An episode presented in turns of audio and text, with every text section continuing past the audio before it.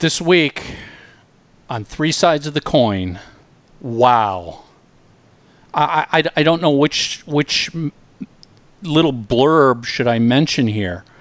Um, we finally confirm who is the KISS expert at Creem Magazine. This is Three Sides of the Coin, talking all things KISS. I want to rock and roll all night. You're listening to Three Sides of the Coin. Want to get your official Three Sides of the Coin logo and shocker tee? Now you can. We ship worldwide. Get yours online at shop dot three sides of the coin dot com.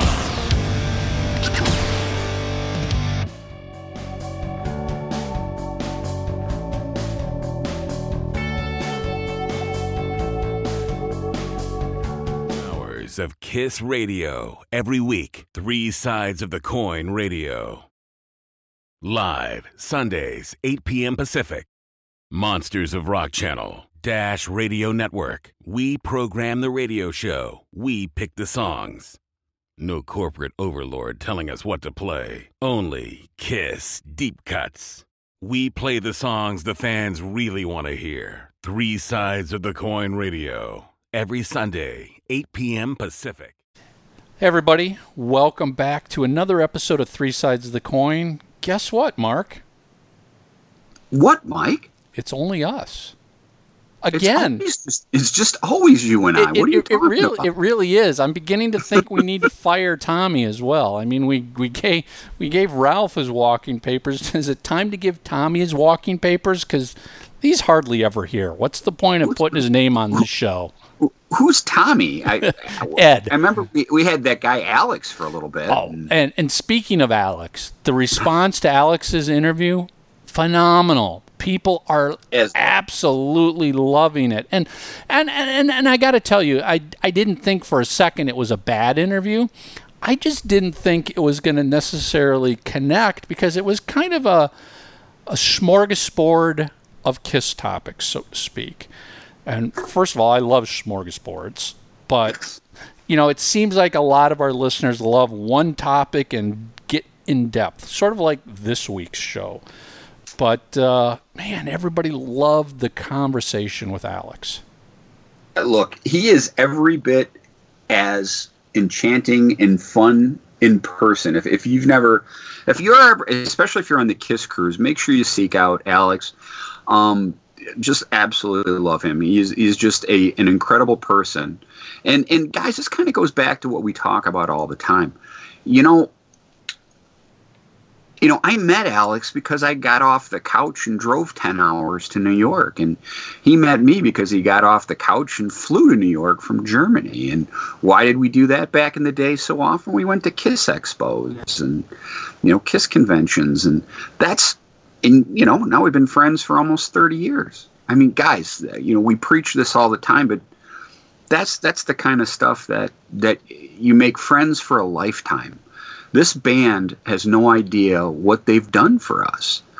They formed a band, and, you know, from Mike and Tommy and to, to Alex on down. I mean, all the friends you make doing yep, this. Yep, Life, our, life. Our, our, our lives are different because of this band.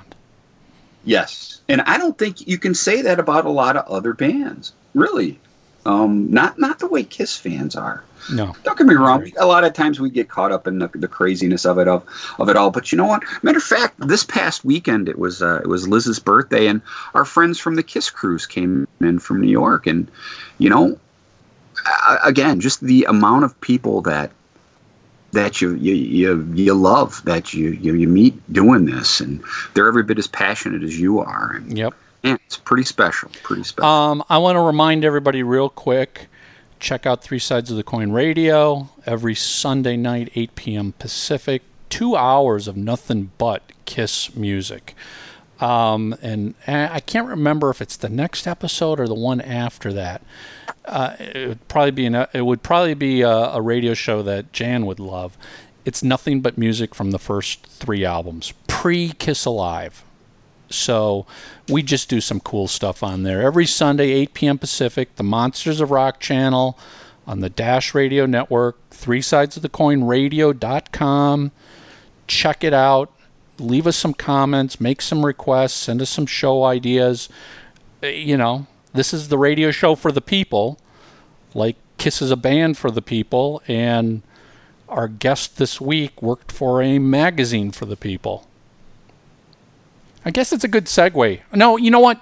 Before I segue, usually Ed's one job is to read some comments. And he rarely does that anymore. So I want to read a comment. And I found this comment just today, and it was so freaking funny because it's just so out of the blue. So we posted on all of our social medias a absolute fun photo. It's not an egotistical photo. It's it's an absolute fun photo. And and actually, I got to give credit to Matt Porter because he first posted the photo. It was of Ric Flair, wrestler Ric Flair, and he was doing an interview with Mean Gene Okerlund, and clearly he was probably talking about the Four Horsemen. But he only had visibly three fingers held up in the air. And I, I joked, I'm like, oh, he's a big fan of Three Sides of the Coin. And Matt laughs. And, you know, pure joke, people. Pure absolute joke. But I took it, and I'm like, oh, this would make a beautiful meme. So I took the photo, and I, you know, and I put, Three Sides of the Coin is the best. Woohoo! Which is Ric Flair's woo-hoo insignia. Yeah, woo! And, and you know, so many people were just laughing at it, and they loved it. And again, one hundred percent just pure joke. I mean, just because, hey, the guy's holding up three fingers. Great, okay, he's a Three Sides fan. No, I don't think he thinks it's the best or anything. Anyway, on Facebook, Jeffrey Rampolla left this comment. This is just, understand the craziness we deal with. I listen to every KISS podcast out there and have for years now. If I get to the point that there are no new episodes of any of them to listen to, I'll re-listen to an old podcast, KISS F A Q, Pod of Thunder, History Science Theater, Podcast Rock City, Pods and Suds, or Decibel Geek before I would ever listen to any episode you guys put out. Uh, I don't know why he's on our Facebook page. He goes on to say, it's been a while since, and he misspelled since, I've listened to you guys, but judging by this post, I'm assuming you guys still spend a good portion of your show self-proclaiming yourselves and defending yourselves from the haters. Like you, Jeffrey? I mean, you did show up in our room and left a comment, so it's only, what, fair we get to respond. He goes on to say, you guys, especially you, Michael, are so pompous and unlikable. It's no wonder all the other podcasts will help promote one another, but none of them have anything nice to say about you guys. I'm like, I'm like, what, like, what are you doing even here then? If you hate us so much, why are you even here leaving a comment? It's it, it the the craziness we get. I mean, his life that he takes this Ric Flair photo so seriously that it triggers him like this. I it's just like, my God, really? That's what's his name again? Jeffrey is, Rampolla. Jeff, Jeffrey, Jeffrey, you're a fan. Just admit it. you I mean, you li- you you sort of start out by saying um, you don't ever listen, and then you say, you know, it's been a while since I've listened. So what is it? If you never listened, been a while since you listened, what? And and and let's let's be honest here. Spend a good portion of your show self-proclaiming yourselves. We have never done a show like that. We've had, like here, where we talk for a couple minutes, but you do understand our shows are pushing close to two hours. We've never done a two-hour show, as you have stated here. You're just following a mob mentality that doesn't even know what you're talking about. I mean, doesn't it feel clearly, kind of... Clearly someone who is frustrated with life. Don't you feel so, a little foolish I'm, making statements like that? I, I don't know. Anyway. Well, he gets to be a star this week on our show. Yeah, so, exactly. Yeah. So, Jeffrey, there you go. We spent another good portion of an episode talking about the haters. Um, so, let's segue into what the vast majority of this show is about, Mark. We've been after this guest for three plus years.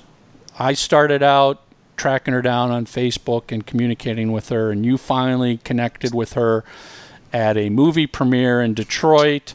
Um, this is like one of our dream interviews. Yes. Uh, you know, and, and we teased it last week, and some of you got it. This is related to a Maidenform bra. And if you are an deep, diehard KISS fan, you would get what Maidenform bra means. Um, I, I don't, I don't know what to say. Do you, I mean, you want to take the honors because you closed this deal, Mark. You closed the deal. Look, um, the guest this week was somebody when I first got into really my love of rock and roll. Um, reading her her her interviews and reading her stories and mostly reading the magazine that she's a co-founder of. Um, Jaan Uhelszki? Is that you, like she, you, no, she gave it? Uhelszki.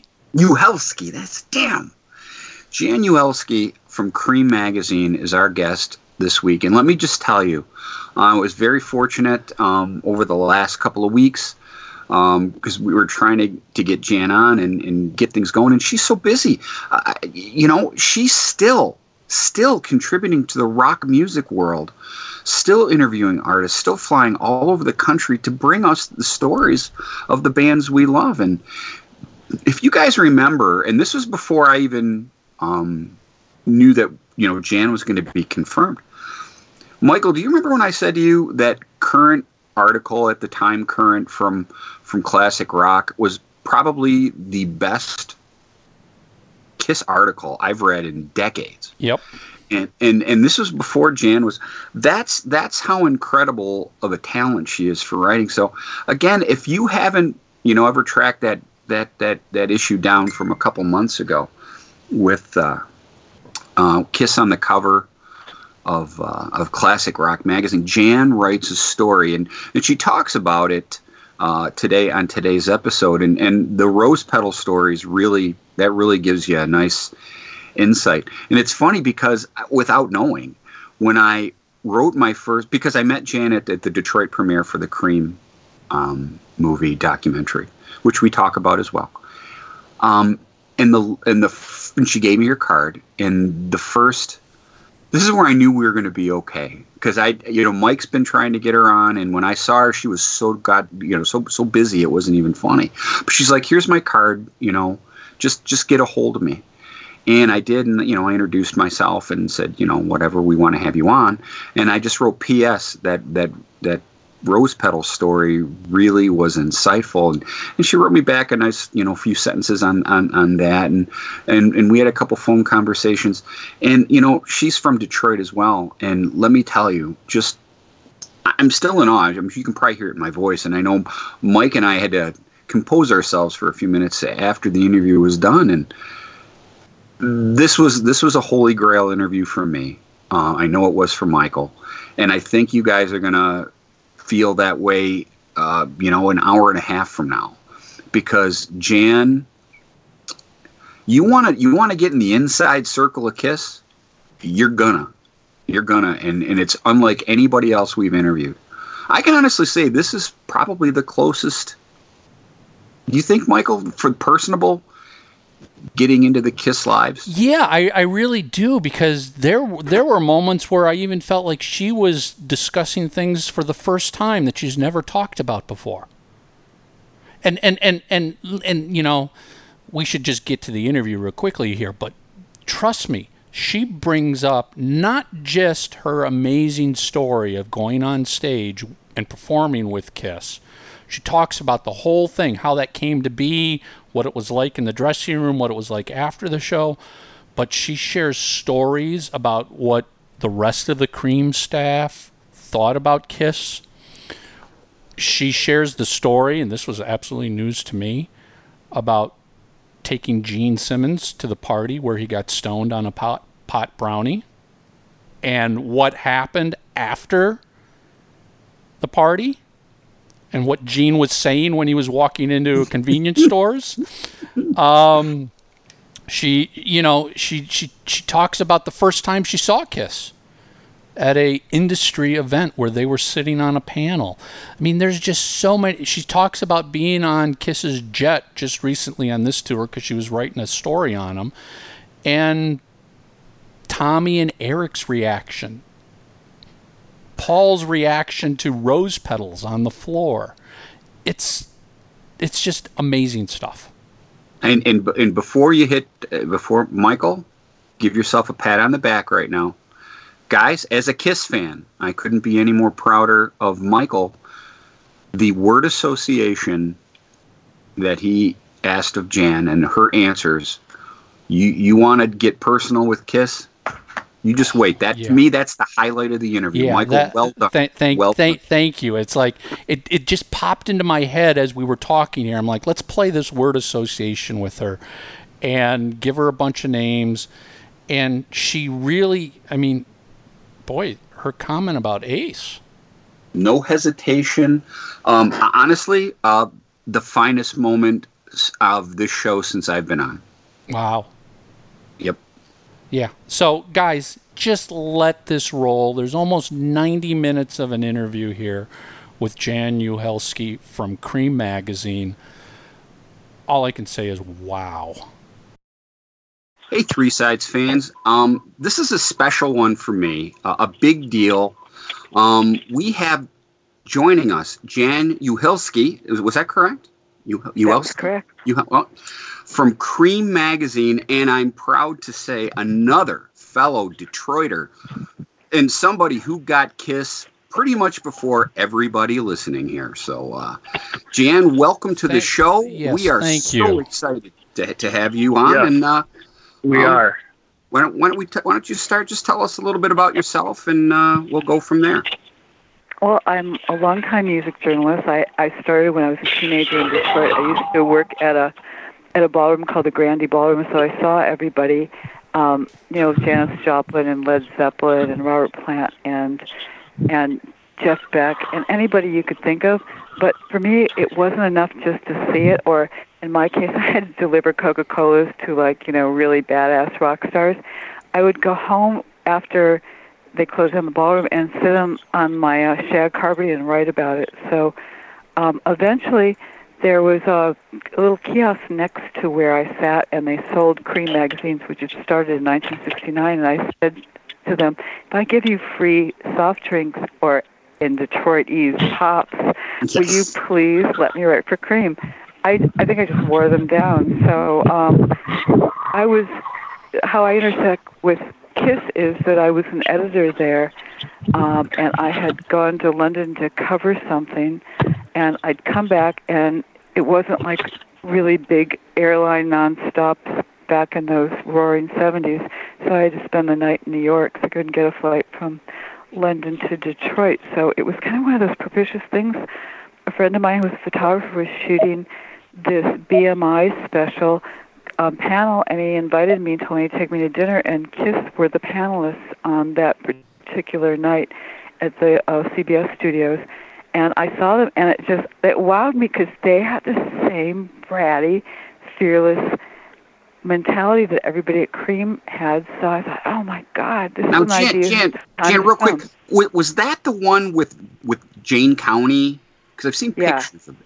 Okay, yes. so could can you? That was I just so I want our audience to understand. KISS in seventy-four, when they were nothing, were on a panel. Because again, I know a little bit about the story. Maybe you can elaborate a little bit. But it was with fellow New York rock acts. Right. It was a it was a panel. I think it was titled, and I just wrote about it, so I should know this, but I think it was like Sex and Gender and Rock and Roll, Glitter versus Glam, or it was some kind of catch-all phrase, but it was about the fact that there was Jane County, who was a soon-to-be transsexual, and then there was Joe Bryant, who was like a David Bowie kind of knockoff who, who had a big, giant billboard in Times Square at the time. And there was KISS, which certainly weren't genderless. I mean, oh, my God, I remember all those um, those tales from the road manager, J R Smalling, that used to say that KISS got the most beautiful women in rock and roll. So it was that they weren't so genderless. They were actually genderful. I mean, they were just full of it. So um, that was a crazy panel. I think what was so crazy is everyone was answering questions. Danny Fields, who discovered the Ramones and, and signed the... Um, Iggy Pop and the Stooges to Elektra Records was there too, but everyone was pretty well behaved, but every time the moderator would ask a question to KISS, they wouldn't answer it. They kept saying, it's only rock and roll, because the Stones song had come out that summer, and this was, I think, in October. So it was like they were like speaking as one, like they had that script and they were never going off script. But the other crazy part was, is each of them, I didn't know their names, I mean, honestly, I had never even seen them before. Um, but I had a picture of the, of the of the panel, and each of them had switched the nameplates, and Peter, Chris didn't have one, so you didn't even know who you were talking to. So for the entire hour and something, probably hour and a half, is they were addressed by the wrong name. So it was just really lunacy. I mean, for me, it really caught my attention more than anything else that night. Jan, Jan, let me let me ask you. So this was an industry event. You said B M I. So mm-hmm. I, I'm trying to just paint the picture of what this was. Was it in an auditorium? Were there a bunch of people? No, it was, in, it was, in, it was in, invite only. It was C B S Records. It was Studio B. It was where, I I mean, it was like where jazz greats had recorded things. I think I think uh, Bridge Over Troubled Water was recorded too. So it was in the C B Rec C. B S Columbia Records building. Yeah, Mike, so I think just, I have pictures yeah. of that in my archive. Oh, you need you need to dig those up, Mark, so we can see yeah. a couple of them, because this this sound, I mean, yeah. this is fascinating to me. That's how I knew about it. As soon as Jan was talking, I'm like, oh my God, that's from that really super, like that, like even some hardcore KISS fans don't even know about that. Yeah, They're that's I've that never band. I've never heard about this. So I'm assuming they weren't in makeup. Correct? No, they, they were. were in they were in makeup. Oh, no, they oh, were in okay. makeup. Okay, yeah. That's even crazier that they're at an industry event and they were fully made up. Wow. Oh, wait, but, but, you, but you, what you don't know, and it's probably because I'm that old, is you never saw them anywhere when they weren't made up. I mean, they were not always out of makeup, but you didn't know it was them because you only saw them publicly sure. in makeup. Sure. So, yeah, they they were always like that. I mean, that was what was so... daunting, I think, very nightmarish. Like Mudvayne years later, it had the same effect on me, but they didn't have the music or the idea. But it was just something really nightmarish. It was like hit you in some very primitive place, way, way, way down there in the subconscious. And that night, I just, I couldn't think of anything else. I just come back from London, my first trip to London to cover a David Essex show and interview him. And I came back, and honestly, all I wanted to do was write about KISS. I don't even think I ever wrote the David Essex story. So, so, so, so that, so that's basically how KISS came onto your radar for the first time. Right, and then the next thing I had to do was convince my jaundiced rock critic cronies like Lester Bangs and Dave Marsh and Ben Edmonds that we should actually cover them. And they, I had. I had to force them. I had to bribe them. They said, okay, you want to cover them, you cover them. But honestly, it, it was an uphill battle. And I was pretty much, I was the youngest member of the staff. There was, you know, I, had, I hadn't been there as long as anyone else. And I just I, I just knew. For no other reason than I just knew. I so, hadn't heard so, a note. So why? What, what was their reason for resistance to KISS back in seventy-four? Were they just not familiar with them? Was it the makeup? Oh, no. I, did honestly, they not we, like the we music? We didn't know it all. No, we we were know-it-alls. We knew about everything. They thought that they were, um, I, I remember what they said was that they were just New York Dolls clones. And Paul and Gene will admit that because all they wanted to do was to be better than New York Dolls. That was the thing they had to beat. So they, I, I remember when I was just out on the road with them, they were talking about that. I said, yeah, you weren't even thinking world domination. All you were thinking then was to be a better New York Dolls. And these Uh, Gene said to me, yeah, Paul and I went to see them one night, and we looked at each other and goes, oh, no problem. So that was it wasn't a world world-class ambition. Um, but we knew about them. They actually just thought they were comic book pl- clowns. I mean, given the fact the, the the critics at Creem really were held in high esteem. There was Rolling Stone, there was really Creem, and there was, you know, more more like teen boppy magazines like Circus as well, but, you know, they that really wasn't up their alley. And I honestly, I don't think any of them really ever liked them. That, know, I, I, that that that I, I find that I find that just so fascinating and interesting. That, I mean, I guess we've always known that KISS has never gotten respect because people saw the makeup and nothing else. Yeah. But right. I, I, you know, I kind of assume that, boy, maybe the people at Creem, they got it. They must have gotten it. They must have appreciated what it was all about. But now you're painting this picture where it's like, no, you know, the you like you said, you had to kind of force them to even let you cover KISS. Well, how do you think I wrote all those articles? I mean, you would think we used to fight over Led Zeppelin. We had we'd fight over the Rolling Stones. Every time there was a KISS album or a KISS story, that was mine until Robert Duncan got hired in nineteen seventy-five, and then, then he took yep. over, and he did a lot of the really good KISS coverage, too. So um, it was pretty much a two-man relay, relay team, and then I left in nineteen seventy-six. So, um, and Robert was only there a few more issues after that, so I really don't know what happened. I mean, didn't keep up a lot in those days because I had moved to Los Angeles and had a, you know, different, I worked for a different magazine, so I don't really know what their KISS coverage was like. I think that there was the infamous um, Christmas cover where Ace almost died falling over in like that that fake snow that they had for their Christmas yeah. card sheet. Yep. So. Yeah. You you realize that Creem used that. I ha- matter of fact, I have one. Um, Creem used that as their Christmas card. I, to I do know that. I, I was still a stockholder then, but yeah, I do know that. I still have that Christmas card too. It's silver and beautiful. I yeah. think Neil Preston well, shot that.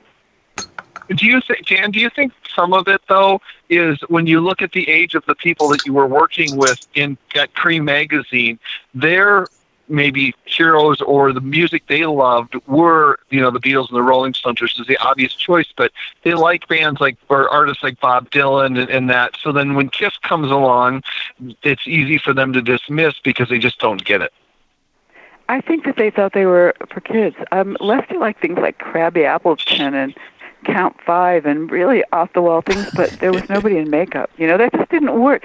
Like, we were cool. We wore great clothes. You know, it was like we, it's like, I don't really know why it called to me so loudly, but it really did. I just think, for me, because I was there to see them pretty much disregard all these these industry bigwigs and not even care. I, I love that I don't give a fuck attitude because we had it. I actually thought that um, everyone else would get it eventually. I think Lester got it a little bit because I have a picture of him talking to to um, Creem, and, and I definitely know Duncan got it. Dave Marsh never did, although one time he did invite Gene Simmons over for dinner when I was in New York, and we'd gone to see Dave Marsh at Rolling Stone, and we just didn't go. So I think he holds that against Gene too. But I, I just don't think I don't think so, and I don't know why I did either. I I don't know. I like Grand Funk for maybe similar reasons. I, I like things that really get to you, that, you know, they really hit you in that solar plexus. You feel the music as much as you um as you think about it. Jan, do you do you, do you think do you do you, do you think I was gonna say, piggyback on that a little bit though? Um, both Marsh and Bangs in later, well, not not in two later years. Um, Lester Bangs wrote a really nice article about KISS Alive when it came out, and he called it the greatest live album ever made at the time. So well, that's, that was fine. I'm glad it only took him two years, but good. Yeah, that, and also Dave Marsh in his book, which I have, I'm trying to remember the name of it, he begrudgingly, he was listing the it's one hundred greatest rock albums of all time, and his and it's really quick, he's like, yeah, all, all it says is KISS Alive, yep, it's good, and that was it. It's like, well, I guess it, it's like, I mean, okay, kind of you had to admit, praise. Yeah. yeah, that was all he'd write about it, though, is, yep, it's that good, and that was it. That was like the total review of it, where every other, you know, album got these great reviews, but, you know, he, he's, he begrudgingly had to admit that KISS Alive is right up there with the greats. Jan, Jan, do you think with with Dave and, and Lester and anybody else that had sort of that same attitude, the the resistance came partially came from the fact that they, as critics and journalists who probably felt like they knew what was good and bad and, you know, they get to decide all this, decided that KISS wasn't good, yet somehow KISS went on and succeeded despite all of that, and that kind of drove them even more crazy? Is like, how are these guys succeeding? They suck. No, I, I don't think so. I don't I don't think it was like that at all. Um, I just think they didn't like it. I don't think they gave it another thought. You know, it's like there's so much music. We were always inundated with music. Everyone had their little lane of what they what they liked. They didn't like it, so they really didn't bother with it. Um, Lester, again, because Lester liked a good show. Lester liked to provoke things. Uh, if everybody else hated hated KISS, he would probably have come around, and, and apparently did, and I just didn't know it. But again, I have this picture of him with his girlfriend, you know, talking to him, and it's really a sweet picture. So, you know, that I, I can understand that. Marsh is more intellectual and more fixed in his beliefs. He, once deciding something, he really doesn't change his mind. Not because he doesn't want to, just because he doesn't. You know, and, and, and, and from the outside here as a fan, it always seemed like Cream loved the band. It just seemed to me yeah. that they, they were one of the, the the only ones that got it. And now you're painting this picture where it's like, eh, not really. You got it, and you fought hard well, for it. Eventually, yeah, eventually. You know, the thing is, it's like we were in the magazine business. We weren't just cool kids sitting around, so we would sell magazines. If you put KISS on the cover, you would sell more magazines. Well, that's what I was so going to ask you. Did that eventually sway them? I don't know. I mean, you know, I was there for like six years, and, um, I, you know, I left two years after that. I don't think I really thought about that way. I think I was just passionate about my people. You know, I had, other, I mean, I always felt the same way about Leonard Skinner and the Allman Brothers. There were a lot of things that I covered, because those were the days you could, you could cover what you wanted, not just what, you know, somebody told you to. Um, I don't know. It it really it, you have to know these these guys. I don't think there was any campaign. I don't think they resented them for for being so successful. I think that they just didn't like them. I mean, I didn't like bands that they liked, you know, and I would never cover them. So, but I would let them do it. That was what was so great about Cream, was we were so democratic. There was room for everybody's opinion. If you liked something really a lot, then it was your department, and you covered it. Like Ben Edmonds liked flowery things. He loved Elton John. He loved Ted, not Ted Nugent, he loved Todd Rundgren. I mean, Lester Love hated Ted Nugent just because he liked a good fight. I mean, he loved to provoke people, and he really did that a lot. So with Lester, it wasn't always a matter of what he liked. It was what he could elicit from his engagement with an artist. So you can't really reduce Cream to it wasn't cool. They were pissed that, that KISS made it, it, even though they didn't like it, and then stamped all over them. I don't think so. But you have to think of this as a changing of the guard of Cream, because they, by the end of nineteen seventy-six, December nineteen seventy-six, all of that original golden group of people, the glory years of Cream, had gone. So it was a, it was the next wave, and it was Bill Holship and Susan Whitehall and Dave DiMartino, and maybe they had, you know, tastes different from ours, because they weren't the original crew, so they probably did. But again, I was working for another magazine. I was, I was on to a New Life, so I didn't really think about Cream and KISS then. I thought more about when I was writing for like Playgirl, I was writing for Rolling Stone, I was writing for somebody else, and I wasn't just thinking so much about KISS, because, you know, I'd gotten older, my my horizons had expanded a little bit. Jan, uh, go back, because uh, when you and I uh, were talking on the phone a few days ago, um, you brought up something um, that I'm, I'm hoping you can elaborate more on. Now, those pictures from inside of Cream, when uh, when they took the pictures of them in seventy-four without their makeup on, could you uh, talk about that a bit? Oh, sure. Um, they'd come over for a Boy Howdy photo shoot. Boy Howdy beer was a fictitious beer that we invented, so we had a different way to cover artists that wasn't just straight Q and A or straight narrative stories. So we stole the Dewar's profile, like what's a Dewar's, what what band drinks Dewar's Scotch, and we made it into who drinks Boy Howdy beer. So we had a series of questions. So Cream had come to our office in their normal attire, and they had taken over the girls' bathroom and suited up and came back out as KISS. And then we shot those pictures. And then, you know, after that was over, they, they returned to the girls' bathroom, and they, you know, got back into their street clothes. And we wanted to take a picture. The art director wanted to take a picture of them. They were never seen without making. We said, no, we'd never use it. They didn't want to do it, but we called Casablanca Records, and the V P um, of the label, Larry Larry Harris said, "Oh yeah, sure, tell them it's fine. They can do it." So they sat, they they stood in the parking lot of Cream, and Charlie Orange just shot a roll of them without makeup. Okay, fast forward. That they never see the light of day. We promise never to to ever use them. I have copies of all of them, and I have it in a scrapbook of just like of all my articles and pictures that I had with people that I'd done stories on. And I'd gone on location to a story in San Francisco one weekend. Um, I was living in Los Angeles with my sister, and one of her friends, his name was Gary Lewis, he was a photographer for Rona Barrett's Gossip magazine. She apparently had told them that I had pictures of KISS without their makeup. And when I came home, and I don't think I realized it that day, maybe a couple of weeks later I realized the scrapbook was gone, and simultaneously there were pictures of KISS, my pictures of KISS, had hit the news of them without their makeup.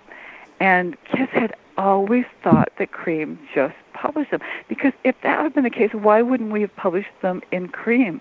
But they were, I think they hit Rona Barrett first, or maybe they were the National Enquirer, someplace where this Gary Lewis had made a big bundle. Um, so years later, I intermittently over the years, I think I, I covered KISS in ninety-four, and then uh, a couple of years ago, Classic Rock sent me to Paul's house to do a story on him, and he was wasn't really all that nice. And I kept going, "What's your problem? Like, you know, we've we've been through a lot together." And he goes, "I'm still a little mad that." that Cream published the photos of, of kids without their makeup." And I said, no, no, no, that didn't happen. Someone stole them out of my house. I'm not even sure he believed me, but the fact was Cream had nothing to do with it. It was just this one lone photographer who probably made about thirty grand off of those of those photographs. Um, years later, like, oh, my God, maybe five or six years later, I was at a club and I saw the photographer, and I said, "Okay, you did that. That was a really shitty thing to do, but you know what? Just give me my scrapbook back." So one day I get this big brown package, and there's my my scrapbook with all the photographs intact. So yeah, that was a weird little scenario.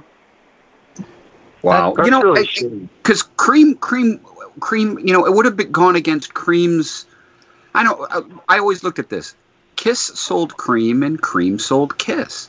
Right. So true. You know, you know what I mean, and. um So why, you know, that's how come, you know what, with the the whole, those with those photos, that would they would have been shooting themselves in the foot to take that mystique away. I mean, obviously uh, after yeah. you left, Jaan, and I'm sure you're aware of it, KISS, the, the very first Cream Super Special on One Band was about KISS in seventy-seven. Oh, I didn't know that, but that, that makes sense. And I'm glad that's true, you know, because...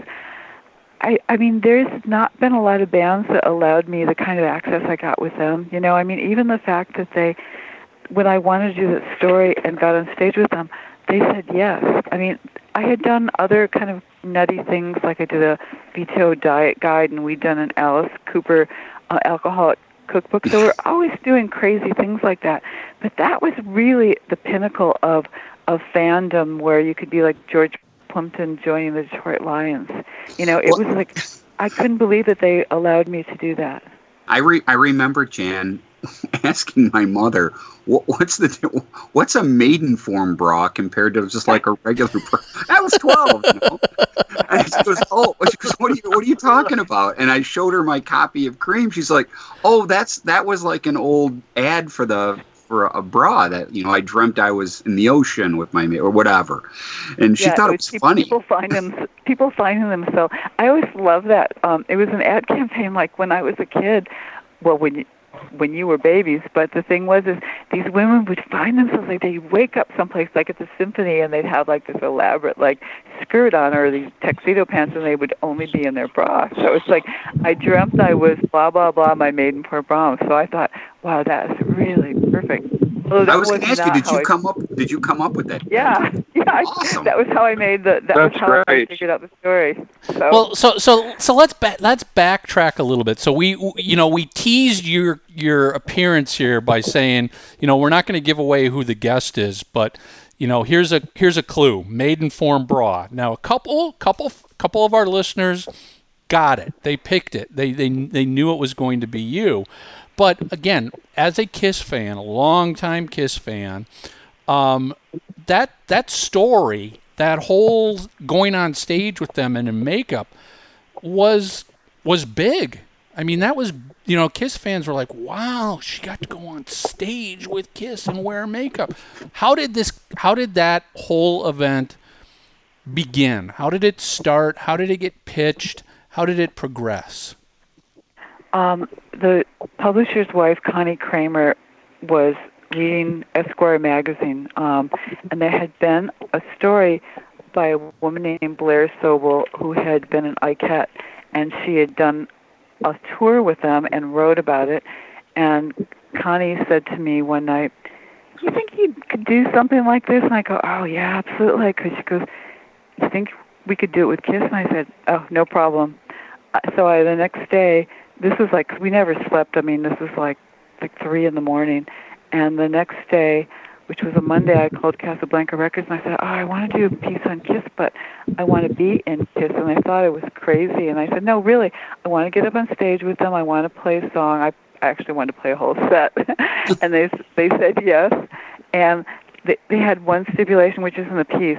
They said, okay, you can do whatever you want, but you have to promise not to call them a glitter band. And I said, well, why would I? So they said yes. So KISS were coming to town because they were oddly, I mean, it's so funny because it's such a propitious event, that they were recording Alive. So um, I came that night to sound check the first night. I think it was a three-night stint. And um, I met them all. And I'm talking to all four of them. We're standing in one place. And I'm, I'm telling about what I plan to do with the story.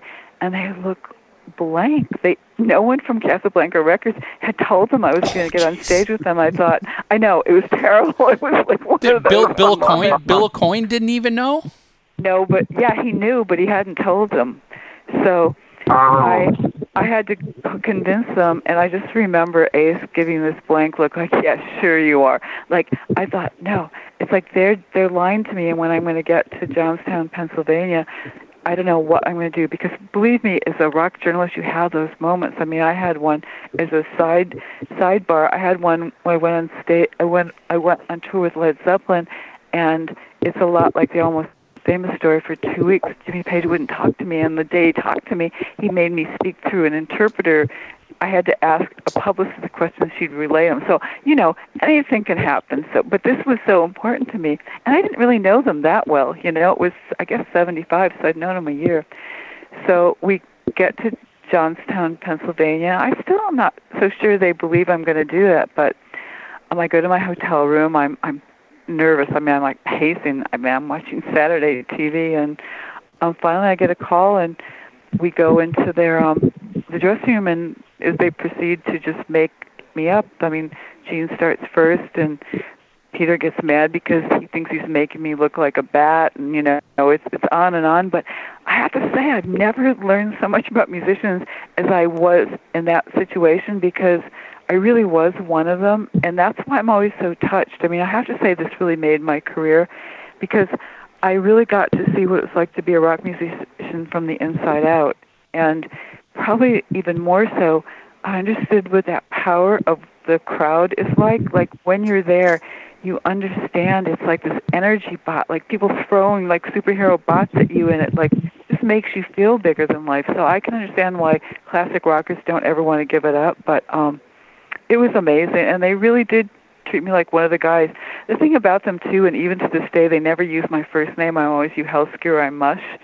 So um, I don't know. I, I do think it has a lot to do with that we just all almost grew up together. I mean, they're a little older than me, but, you know, we just um, we kind of created this crazy thing. I mean, the idea for, for there actually maybe the germ of KISS Comics came from the comic strip I did on them, too. You know, they gave me the photographs, the outtakes from Dress to Kill, and I just, you know, wrote stupid captions to that. So um, it was really this crazy synergy between all of us. Now, all con- confirm for us, all four guys put a portion of their makeup on you. Is that yes, right? You didn't everybody. do the you didn't do the makeup yourself. No, and Ace kept making fun of me. He goes, God, for a chick, you don't know much about makeup. So, no, I didn't do a thing. All I did was bring black leotards and really high shoes. Everything else was borrowed. Like, Ace tried to give me a couple pair of tights to put on top of mine because he didn't think my legs looked right. I mean, they were like mother hens. They were so damn funny. And and and then that's an then, incredible then, story. Then when it came to actually going on stage and performing, was there any discussion of what you were going to do in the dressing room beforehand, or was it all just sort of fly by the seat of your pants, or your fly by no, the they, your Maidenform bra as you're out there and just follow their lead? Well, number one, I really wasn't wearing one, and B, all they told me, like, I honestly thought I was going to get more than one song. So we're in the dressing room, and Bill Aucoin goes, "Okay, you go on, you go on for rock and roll all night. One song? Are you kidding?" And you know, and then it's like, and your guitar won't be plugged in, which was fine because I didn't know how to plug in. But I had my own mic, or at times I was sharing it with Paul, you know, so they let me sing. Um, but you know, I was so into it. I really thought I was shy at that time. And I remember at the end, and they didn't tell me this either, that, that J R. Smalling was going to carry me off stage like I was some crazy fan. But, you know, the funniest part really for me is people didn't even notice. It's like, I swear, if there's anyone, and I've never heard from anyone who was in, in the um, crowd that night, what they even, if they even knew I was there. I mean, Rush opened up, and we saw Rush afterwards. I don't think they knew. Nobody knew. It's like it happened if a tree fell in the forest. Was anyone there to hear it? I don't think anybody saw it. That's what's so wow. ridiculous about this story. Well, Jan, that's one thing as a kid. I remember looking at the picture of you, and I thought you looked really cool. And and, and I remember going, because when you're a kid, you don't know. I'm like, wow, she played the whole song. Of course, when you're a kid, too, you're like, well, she plays guitar, you know, all that stuff. So, yeah. So, so, but anyways, so you played rock and roll, and I, I actually knew that. But, like, did they introduce you, or did you no. just kind of walk on?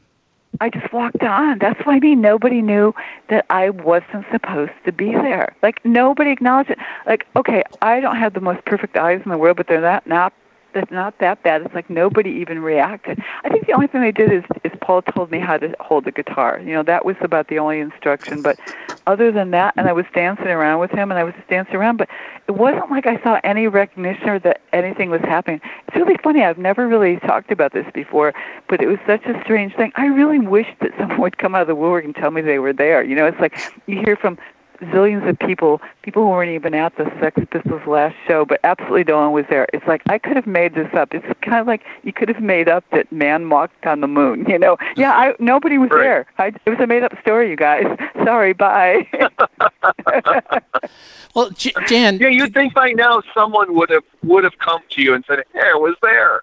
No, nobody. I know how many years ago. No, and it just struck me now how, how ridiculously funny that is, you know? What? Yeah. Walk us through your your emotions. What were you experiencing as you were on stage at a KISS concert during Rock and Roll All Night? I mean, how how were you feeling? What was going through your head? Well, number one, I think I should preface with saying the reason I'm a good rock journalist is, and I always attribute this to being a Detroiter because we don't think anyone's better than we are, so I'm never wowed by people I meet. I'm never wowed by, like, rock stars. I mean, I don't even know. I think maybe Lou Reed made me a little nervous, but other than that, nobody does. So it wasn't that I was nervous, and, I, and again, I still am not to this day. I mean, I still do this for a living. So I think I was more nervous because it was just that getting your diploma when you graduate, and are you going to fall in front of the student assembly, you know? So I was just worried about falling on my really high stilettos. That was my only concern. And I remember the makeup itching so badly. I mean, I've got sensitive skin. I use those kind of products, but I had all that clown white on. And I remember Bill Aucoin would come, and he gave me, like, like a pen to scratch it. So I really remember that. And I remember trying to bolt to go to the bathroom just just to, like, beforehand, and Bill Aucoin wouldn't let me. But I think it was just crazy nerves. So I really did have stage fright. But what I've learned about myself over the years that I have stage fright for maybe sixty seconds, and then it's fine. I mean, I really mean that being up there was addictive. It's like... if you haven't done it, you don't know what that feels like. I think it changed the way I've written about every musician since that day, because I really understand why they do what they do. I mean, I, I think I understand also that musicians are wired differently than the rest of us. Like, they take some kind of, I don't know, what's Keith Richards say, all you have to be is sleep, is, you know, everything's out there. Like, they just have to somehow drill down all those those words and that music from some divine connection or whatever it is, and they transmit that in the music. But the bigger thing is, is when they're with people, it's kind of like this, again, I really mean that part about the energy bots. It's like, like as much as they're giving the audience, they get it back, and it's almost like this palatable energy field that you can see, and it's it's addictive. It's it's like it, it feeds you. It makes you bigger than you are, and I really experienced that in like what, like a four minute song. Um, they were great, because I remember Paul saying to me, he goes, "I forgot that you were on there," and all of a sudden I looked there, and there you are with your your mouth open like Minnie Mouse. You know, it's like like they forgot I was up there too. It's like, whoa. Well, so so when when you got off stage, what, what was their res- did they say anything to you? Were they did they like it? Were they happy with it? Oh yeah, yeah. They actually really liked it a lot, and they kept saying, "Boy, we thought you were shy. You said that you were shy. You said you were really nervous. You're like a pro." And and you know, Paul made probably the most fun of me, but it was like, yeah, they were super good. I mean, we hung out again because we all got along so well.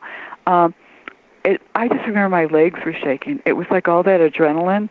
And I could barely stand on my on my feet because it was just such like a, like an energy drain too. But then, like KISS, then you have to sit there for the next forty minutes and take all that gop off your face. You know, I mean that's terrible. I mean you want to wash your hair every day. You know, it's like it's like that. It's I mean really just in four minutes. But you know the the makeup is really profound, and it was really thick, and it's really horrible. And the funny part is they used exactly that same same kind of makeup to this day. And, and and I was going to say, back then, we've got to remember, they had basically one costume for each guy, and they were all leather, and they were sweaty, and they, yeah. they stinked real bad. It's not like today where they travel with multiple costumes and somebody yeah. whose whole job is just to wash them. Yeah, it's funny. It, it wasn't like it smelled like B O. It's actually, because I remember, because again, because I've been on the road with him a lot, you know, before that and since, and it's just, it kind of smells like wet wool, like like wet animals, you know, because it was all leather. So it wasn't as bad as you think it was, but it wasn't all that great. I mean, you wouldn't really want to distill it and make it into just perfume, but but yeah, it really wasn't as bad.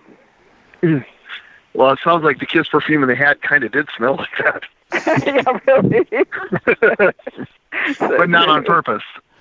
No, not on purpose. That was just, you know, you can't, you can't attribute that to bad taste. So, so, so when it's when it's all said and done, and you've you've written the article, were you anxious to see what the response was going to be from the rest of the team at Creem? Were you no. ready to see what the public no. was going to think of it? Did it not matter? No, you don't. You can't write like that. Like being a journalist, you, you're just writing for the moment. You're capturing a truth that happened. It's like it's like taking a snapshot. What what you experienced and what you saw, you're just trying to recreate and make it more exciting. But I didn't really have to make it more exciting because it was exciting. I to this day, I never actually care. If you care what people think, then it's like, I know this is not going to make sense, but it's like you're writing something and you're using knitting needles. Like you're you're too far um, away from what you really do, and you just have to let it flow and tell the truth. I mean, really good journalists make enemies because you're telling the truth as it is. I, I really, to this day, I don't really ever care what people think. I, I didn't know whether they liked it or not. I mean, I think the last thing I just did, you know, to to document their, um, you know, end of the road tour is I wondered if they were going to like that because I see so much and I know them so well and I've covered so many KISS things over the years. I kept going. There's a part where, um, and this is going fast forward, but we went to Phoenix in their private jet, and at the end, after the show's over, on our way back to L A, um, it was Valentine's Day, and there were roses on all of the little tables, and there's a lot of turbulence, so rose petals fell off of the tables and onto the floor, and I was interviewing Tommy Thayer, and all of a sudden I hear clomp, clomp, clomp, clomp, clomp, and I see Paul Stanley come up. He's standing right next to me, and he says to me, "Pick up those petals," and I think he's kidding, and I go, "What?" He goes, "Pick up those petals." And I go, okay, why? And he goes, well, we've got this jet for a long time, and if we don't treat it right now, it's going to look like shit, like, by the time this tour is over. And I thought, okay, that's going in the story. You know, like, whatever happens, I put in, in stories. So that was probably, I thought, okay, he's not really going to like this, but there was something about the action of him minding even the smallest bit of a KISS tour. There's actually the genius behind why KISS is together, because Paul's always looked at the small details. He's always manned the ship. He's always made sure everything was going well. So I wasn't saying as a diss. It really was. It was showing the dynamic of the band and what each of them did, and that's what Paul does. He makes sure you pick up the rose petals, you know. There's nothing random and, and fickle or frivolous about him. He just really knows what he's doing and what he wants and where he's going, and in this case, where the whole thing's gonna, going to end.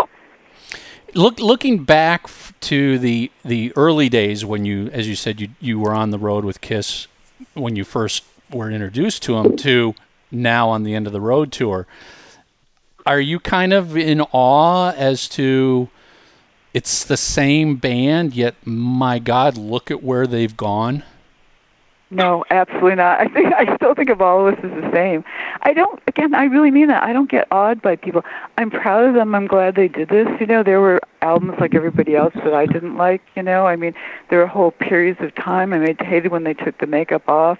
I thought they looked... They look good, but I, I didn't really like that music. I hated Dynasty, but then, you know, I, I liked them again. You know, it's like anything. You can't stay at to- the top all the time, and it's w- that thing where they used to call the, you know, the David Bowie paradigm where, you know, you had to change things up. I mean, they tried to change things up, you know, and not always with great success, and their great success is actually by being the same. So what I really can say about KISS is they've always been the same. Yeah. They, when they stay with what they do best, they're at their best. Yeah, I one hundred percent think that. I thought that then, and I think that now. And this show was as good as any I'd seen, the one I saw in Phoenix. Um, and, you know, I, I love the bombast. I mean, I really love it, and I feel really moved. And you know what's always really got me is how great they are to fans and how sweet they are to people who they just encounter in a... Um, in like an elevator. I mean, I was looking through, doing research for doing this last tour in February, and I found something I, I'd written for some, oh God, I think it was a Swedish pop magazine called Pop, and it it was Gene and Paul in an elevator, and someone had like a little chameleon, and and Gene was so touched by how how the guy brought his chameleon to a KISS show. I mean, I, I love how good they are to their fans. I mean, now, you know, you see them with the people who go to the meet and greet. I mean, they're super cute to them. They they really pay attention to them. If they're from the military, they really give great respect. I mean, I think I've always been touched by that. I mean, they really are the people's band. And then, you know, it also forces that, that comparison with Grand Funk, because they were that way too. I was happy to hear that. It was funny too, because I remember in your Cream comics, Um, there's a there's a Grand Funk reference in that as well, if I remember correctly. Oh yeah, they, they're always the same band. You know, it's really funny. I, I think about that too, because when I keep all my research, and I'm always going back through things I'd written before, because I never want to duplicate anything. And and you know, I, I remember Gene really like liking them, and um, I, I think. You know, there really is that commonality. Is they're playing for the kids. They weren't ki- playing for the critics, and they didn't care because the critics hated both those bands. And I don't know why I don't put myself into that league, because I've been a critic for most of my life, but I, I don't know. There's just something really endearing when you're doing it for the- those reasons. Hey, Jan, just, just to go off on this little side note, because I think you'd appreciate this.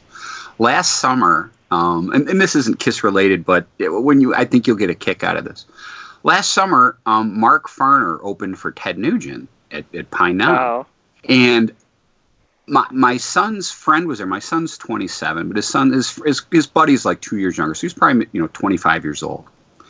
And he asked me, you know, who's you know who's on the bill? It was it was it was Mark Farner, Blue Oyster Cult, and, and Ted Nugent, and and he's like, okay, you know. I have no idea who Mark Farner is, blah, blah, blah.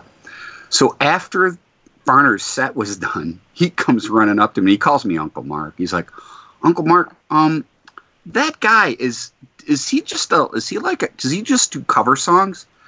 I, said, I said, what do you mean? He's like, I, I knew every one of the songs that he played, and those are great songs. I, does he do covers? I said, at one time, he was in the biggest band in the world. They played and sold out Shea Stadium faster oh. than the Beatles. And he's I like, know. you know, and he was a god. Like, remember that?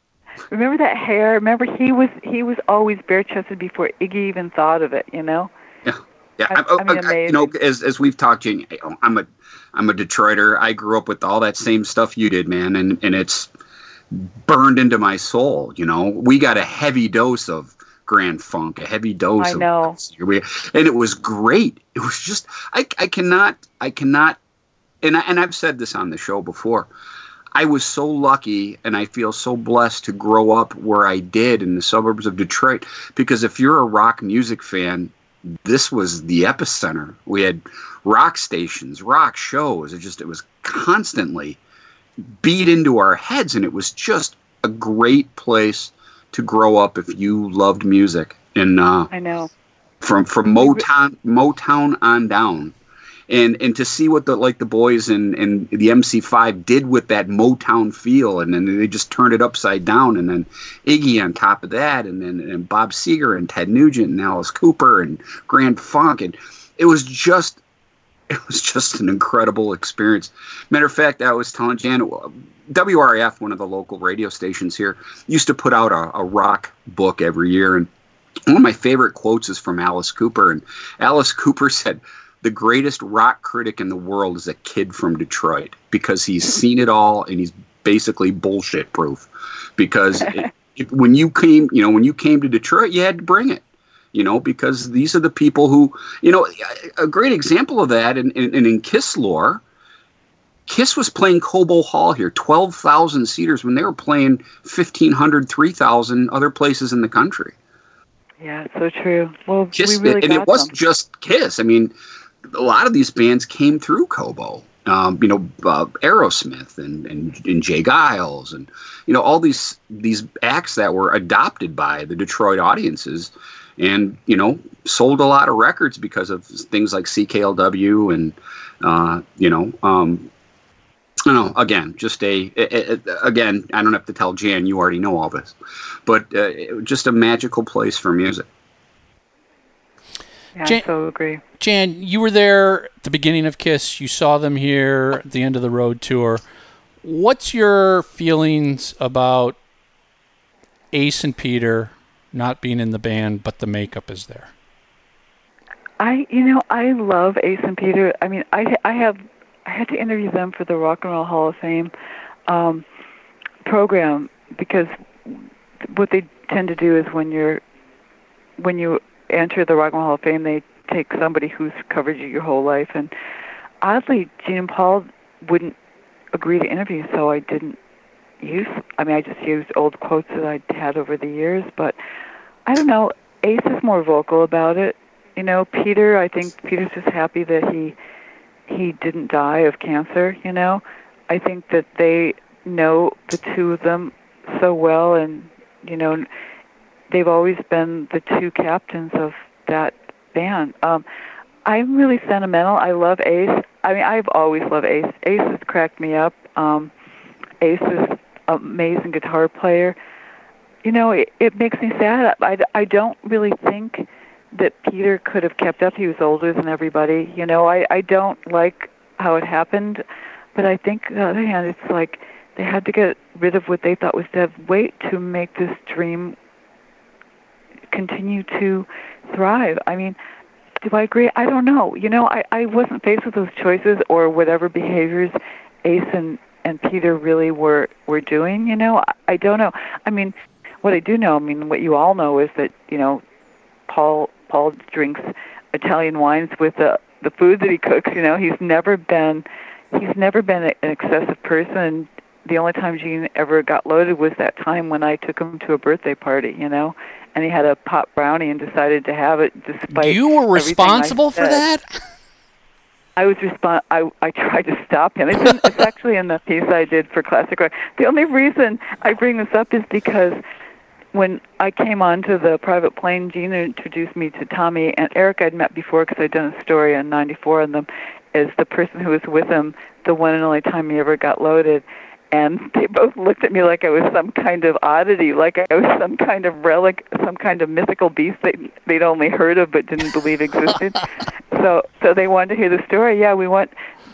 The, the promoter of the KISS show um, was was having a party, but it was also the promoter's son's birthday, so they had baked a cake, which they were they were handing out among the crowds. And it was a private party, and then they had a, a pile of hash brownies, and Gene, who loves sweets, wanted the one. I kept going, no, no, have the cake, don't have that. And he goes, no, I want the brownies. It's like, you know, when that guy wants what he wants, he he wants it.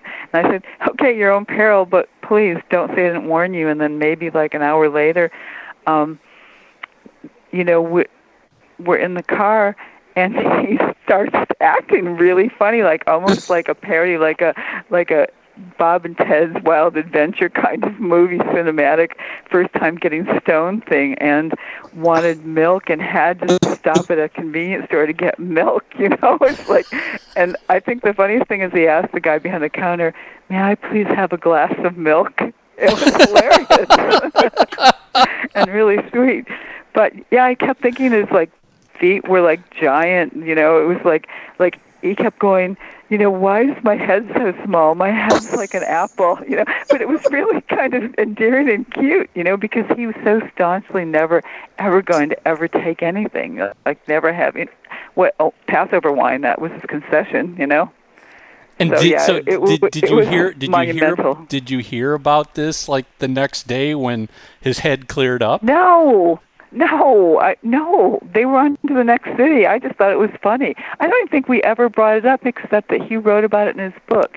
And I said, wow, I've never even told anybody. You know, I my things, my stories are my stories. I'm not really talking out of school. I mean, I had a gossip column at Creem called Kiss and Tell once, but honestly, it's like I put something in a story and I pretty much file it away.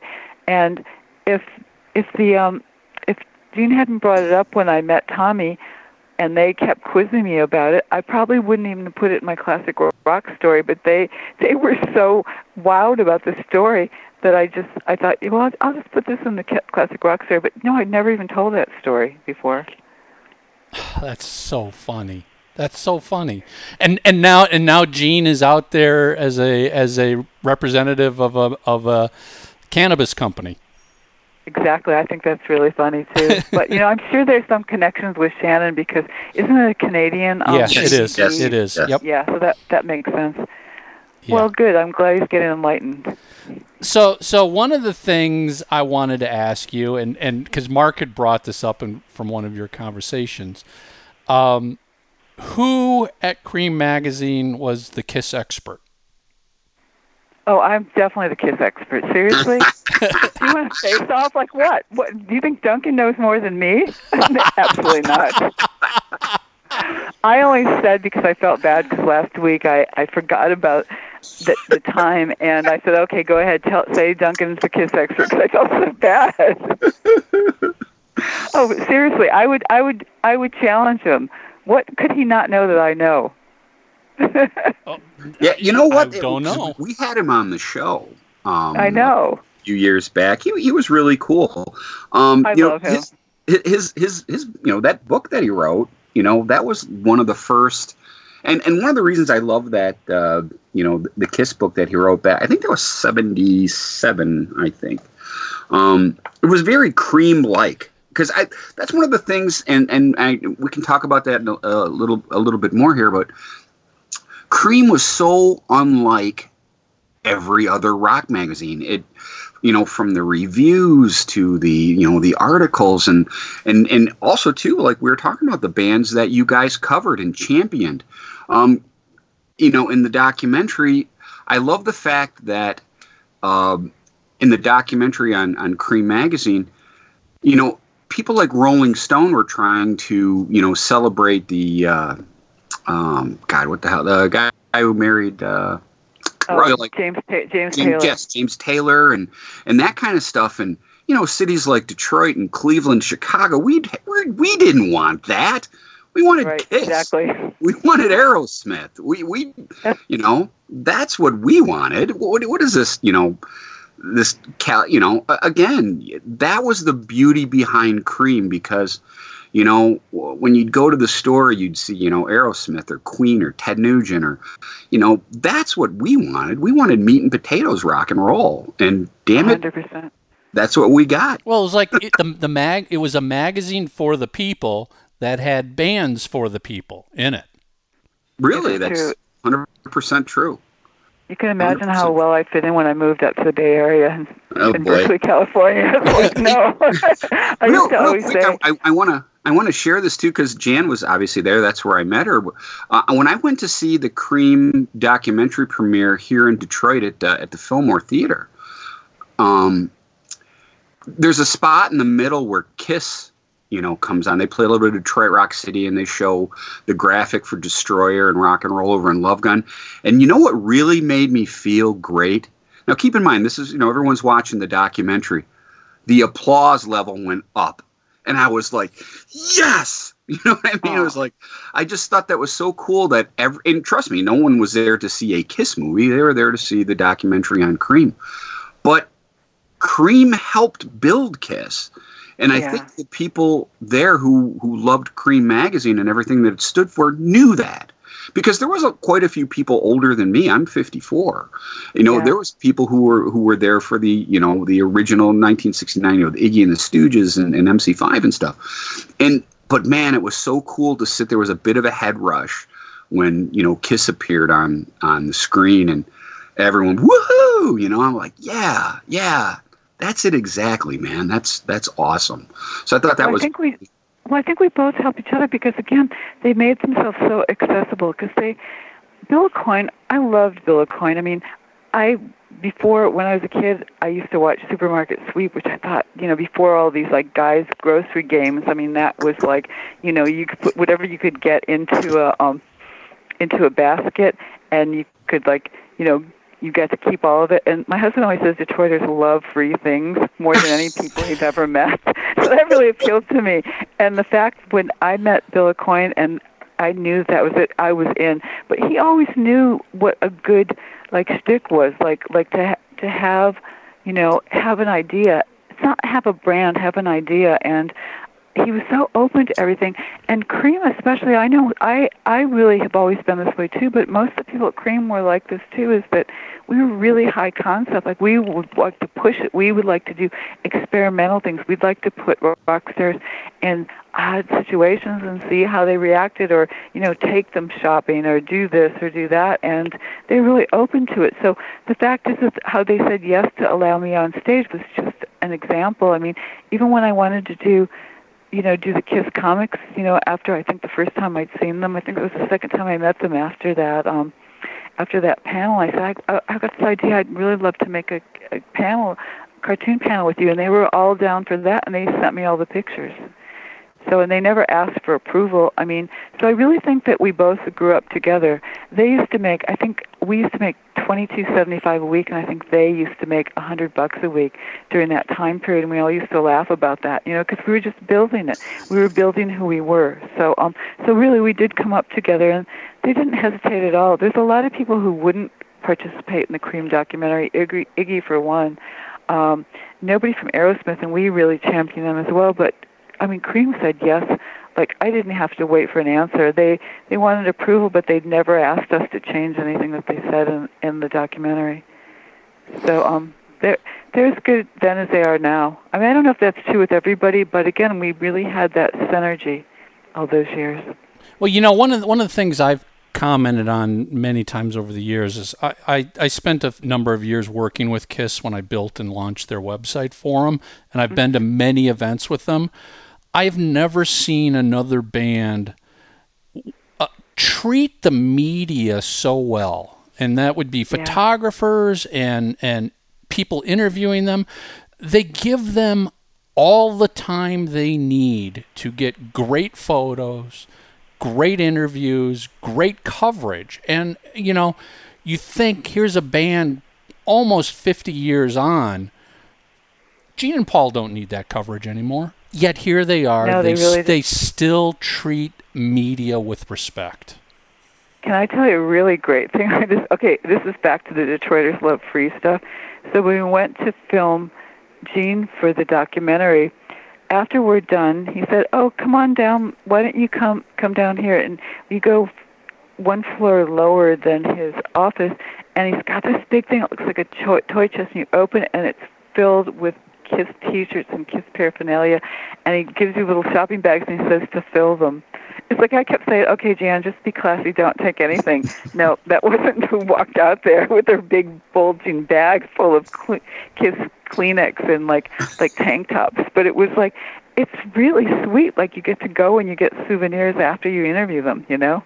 It's like a, it's like the KISS game show, like the shopping game show, except it's the KISS game know, show. I know, like I said, it's just like Supermarket Sweep. He he like learned at the hand of the master. You know, I do, I do wish that Bill Aucoin was still around. He was such a lovely man. I'm sorry he left this planet so early. Are you aware that uh, they're doing a Neil Bogart movie? Did you see uh, Neil Patrick Harris is going to play uh, play Bill Aucoin? I did, I did know that because I know Neil's son. Um, I, I media trained bands, and I was media training one of his clients, and he looks like his dad. And I go, and his last name was Bogart. And I go, oh my God, are you? Um, are you, is Neil and Joyce your parents? So yeah, I did know that they were, which is great. I think Larry Harris, who also passed away recently, the one who said it was okay to take pictures of them without their makeup, was involved with that for a time. But I mean, it's a great story. He was he was such a P T Barnum anyway. Yeah, they'd say he'd uh, he'd spend a million to make five bucks. Yeah, you know? So true, right? Like you know, those first KISS records didn't sell. You know, he just he just really like like you know finagled that whole thing, got them on their way, gave them like a you know a push. Well, it, it's fun, funny because I have uh, I, I have a, actually you know one of, one of the reasons that I met you there. I, I've always been just a huge fan of the magazine. I've I've collected every issue from seventy-two through eighty-four, and the oh, reason God. that that yeah I don't have them pristine in boxes. But I, I was going through uh, some of the stuff, uh, some of my creams um, earlier, and y- you know KISS was mentioned early on, and in that that. Con- at, uh, I don't know, press conference or whatever, uh, out in California in seventy-four. Oh yeah, we covered that in my. Yeah, we covered that. I remember writing about that. And Pete Goes On. I mean, I knew who they were when I saw them, but I didn't know what they were like. You know, because we covered the kissing convention. Yep, that was. I was um, going to bring that up too. That was yeah, current we, when. And I have to say that our um, Barry, Barry Kramer, who was the founder of Creem, and Neil were really good friends. So. He came to us really early on, so we would do things because my section used to be the Beat Goes On, the news section in the front, and the movie section. So, um, so again, I thought it was I thought it was really newsworthy, and it was so odd, you know, there was nothing else like it. So yeah, we did cover it, but but after I met them and I saw what they were like and how they wouldn't answer a question, I said, okay, all bets are off. This band is really, we can really do something here. Now, was Barry, you know, let's talk a little bit about Barry, because I've obviously never met him or Neil, but just reading about both gentlemen, there seems to be a similar sort of gambler, devil-may-care attitude between both men. Oh, one hundred percent. Barry Kramer, there used to be a, like, gangsters in Detroit called the Purple Gang, and they were all Jewish, and Barry Kramer was Jewish, so he always thought that we were just the Purple Gang, so he pretty much ran Creem like we were the Purple Gang. Um, he was a visionary. He was a great guy. He was fearless. He was scary.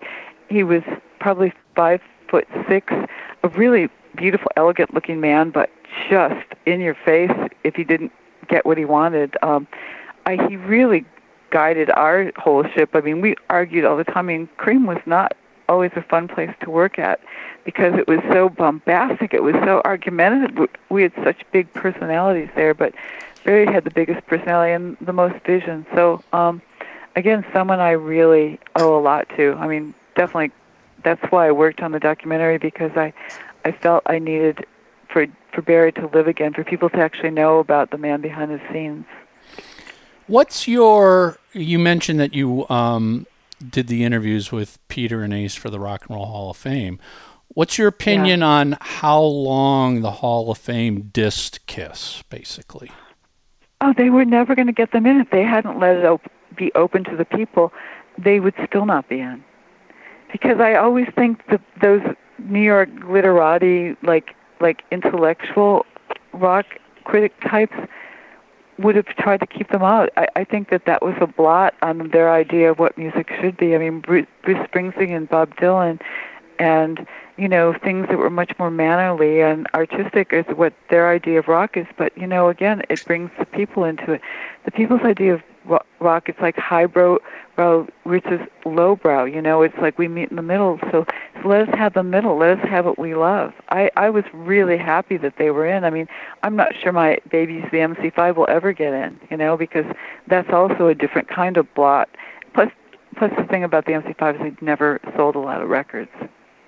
Yeah, but the influence, though, you know? I, yeah. I, matter of fact, on, on last week's episode, I, I was talking a bit about the M C five, how, you know, when KISS does that thing at the end of Douche, you know, with the, the guitars and shake, well, you remember yeah. what the M C five did that long before them. I mean, and yeah, all the M C five true. were doing was stealing the Motown guys' moves.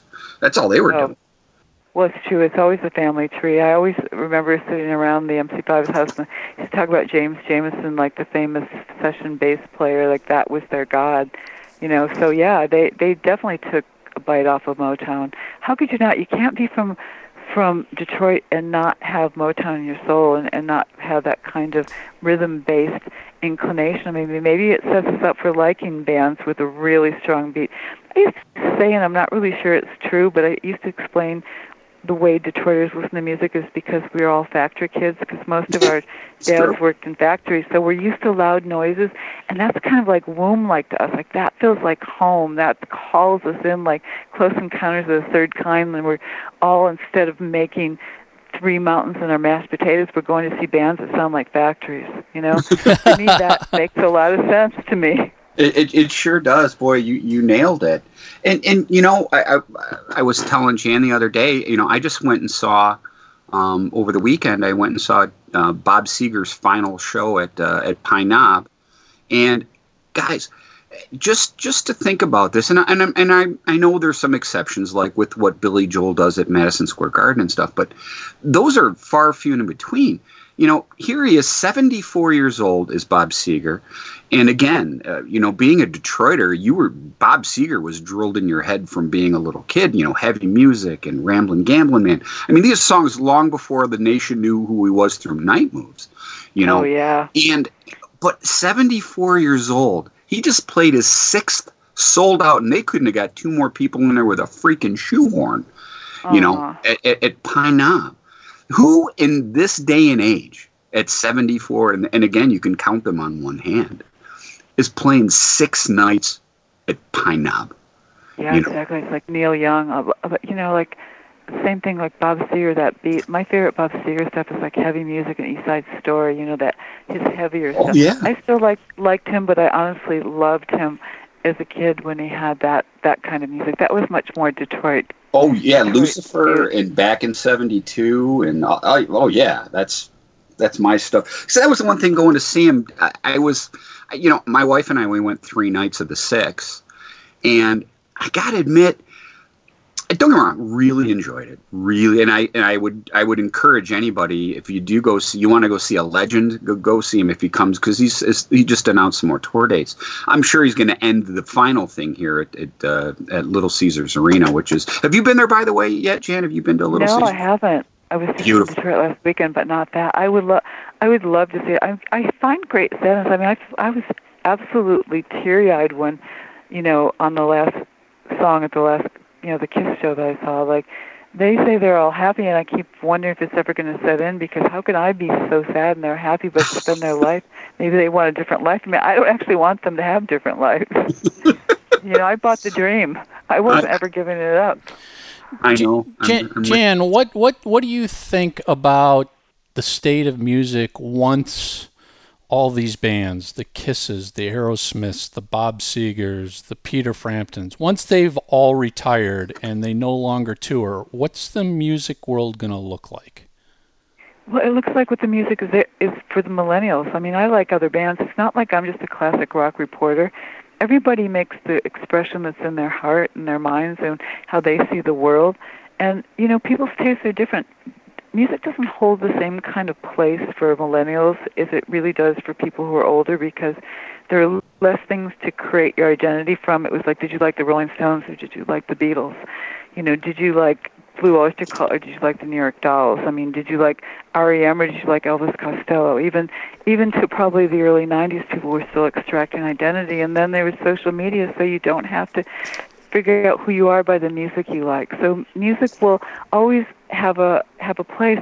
There's a part in the documentary that we didn't use, and it was really beautiful, and it's going to surprise you because it comes from Ted Nugent, who actually cried when he said it.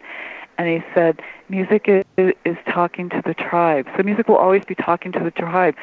Maybe someone who's fifty-four won't hear it the same way somebody who's twenty-two will, but I love music. Like, I, I love the head and the heart. I, I, I love...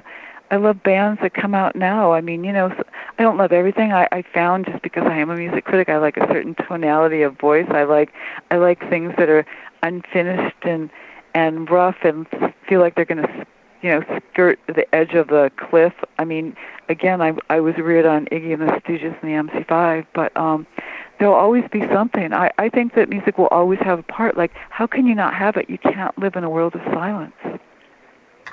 Oh, well put. Well, Amen. What? Amen.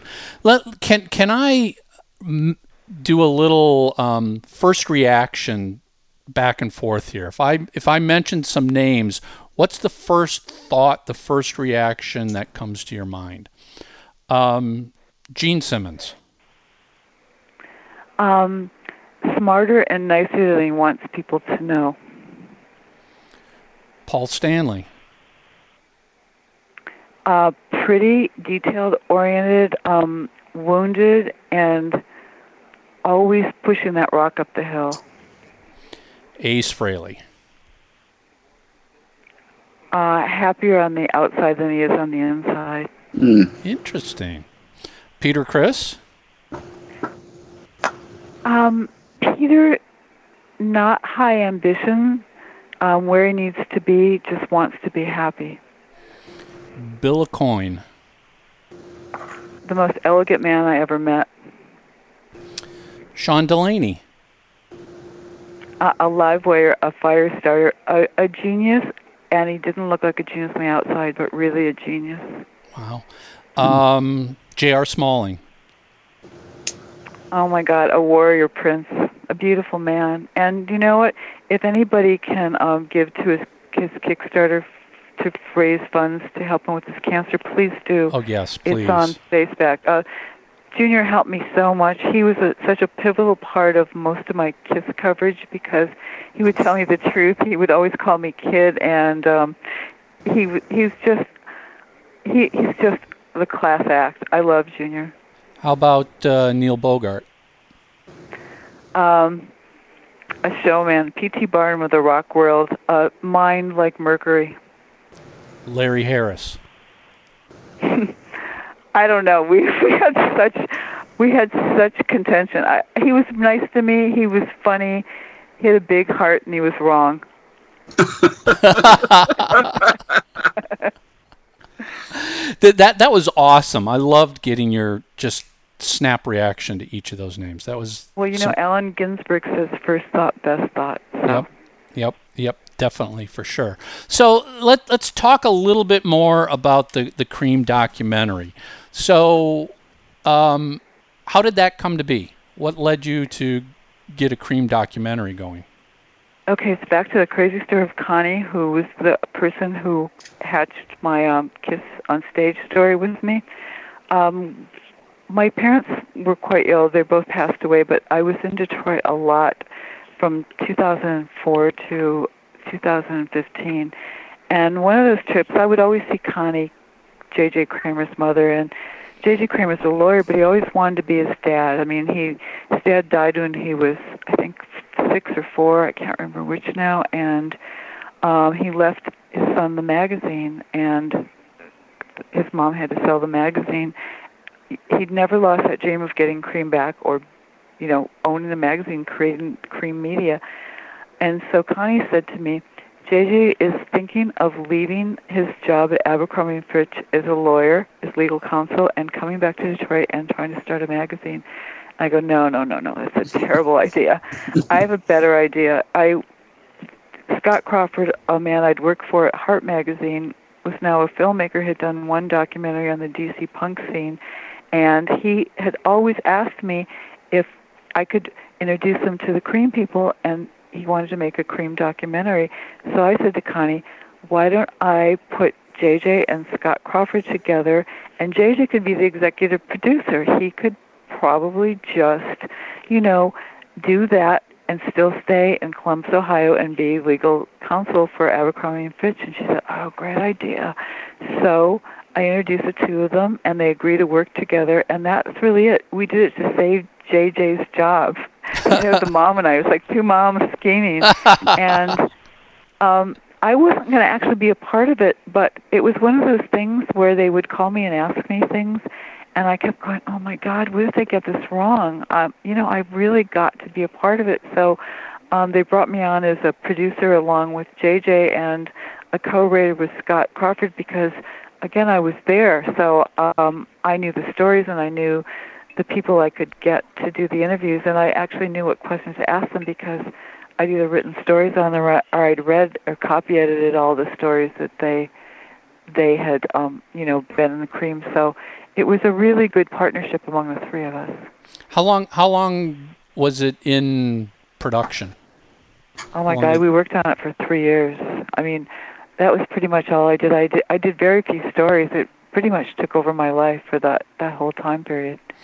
It, it, Jan, I was I, I know I know these people came after you, but you know, as a fan of the magazine, I I was surprised they weren't even mentioned in the documentary. Uh, Rick Johnson was funnier than hell. I used to. Oh love no, him. Rick Johnson is in there. Rick Johnson had the whole story oh, about Joan Jett and the um, yeah. No, he was big. We had a finite time because it's such a big story.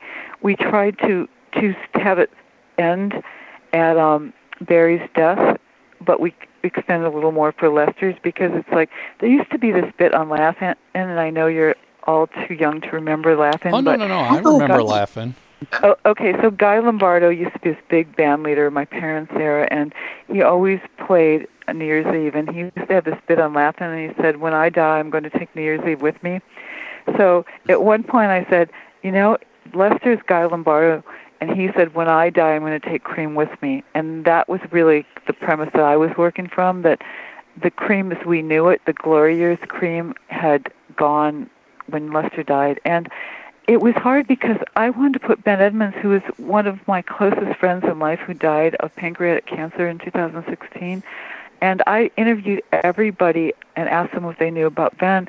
And as a writer, you're not always visible. I mean, you know, I did a few more public things than he did, you know, with my KISS thing, and, and I had kind of more flamboyant stories, but if anything, I would have wanted Ben in there. I loved Rick Johnson. I thought he was a genius, an amazing writer, a wit, a, one of the funniest people I'd ever met in my life, you know. Yeah, Edward um, Dauphin, too, is another one that I, I don't remember. Do you, are you familiar with I him? Never, actually, I'm not. Because um, you have to remember, when I left, then I started this other life, and then I got married, and when I had my daughter in nineteen eighty, I stopped being a rock writer. I mean, I thought I was going to be a history professor. I went back to school in Berkeley um, and went to get my degree. And honestly, when I started thinking about what I was doing, then I went into politics. I said, wait a second. Politics are so dirty and horrible. I'd rather just go back to the swarmy rock business. So, so, uh, so, I, so I think really after seventy-nine, I don't really know. I, you know, it's like my history, I don't, I don't intersect with Cream again until eighty-four and eighty-five, and they bring me back to do that gossip column. So I don't, I honestly, I'm I'm being honest, like I don't, I won't know the answers to those things.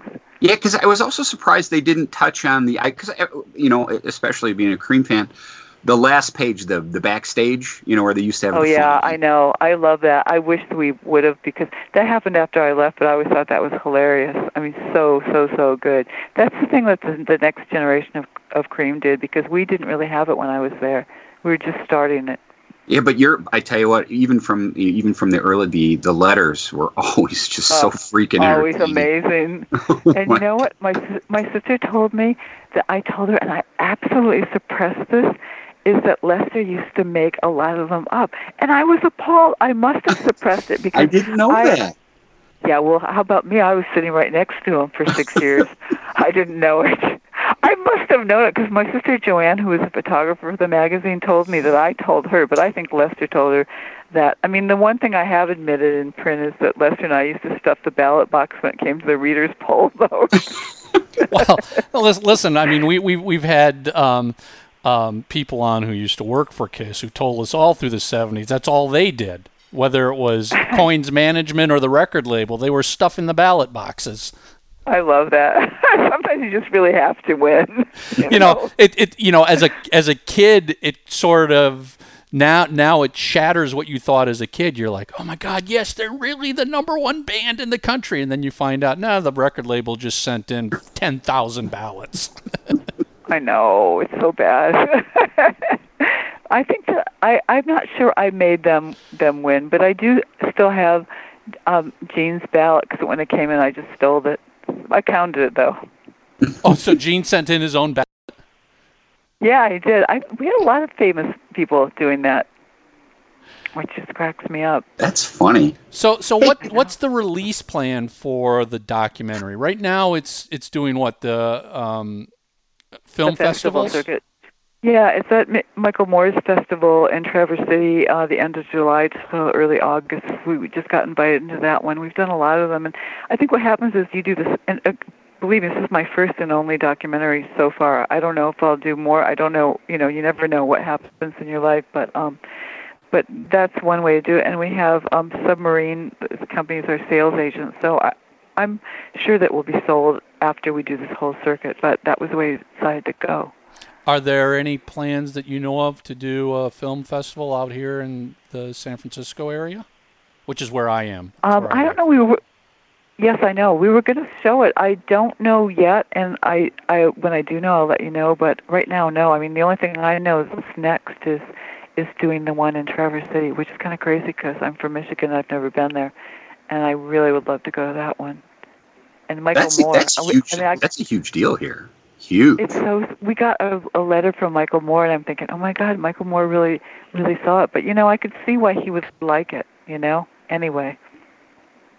Well, yeah, I mean, he, you know, he's sort of of the people himself, so he probably right. understands the whole Cream philosophy. Well, he's a Michigan guy. Yeah. Mm-hmm. Yep. Yep. There's the connection there. Again, again, you know, um, Cream was was huge here. I mean. Obviously, it's from here, but yeah. I mean, all my friends, that was like such a big deal at school when the new Cream came out. I mean, I, I, honest to God, I remember sitting at my lunch table, and that was everyone crowded around to, to you know, when it came, it was such a big, again, it was such an innocent, fun time. And, you know, when, when bands were coming to town, and we, we you just wanted to find out about all of that stuff. And and it was even kind of cool because I was always like, you know, the rocker kid. And, and it was cool because you'd, you'd get girls who'd want to come over and see if there was pictures of Steven Tyler in there or Paul Stanley.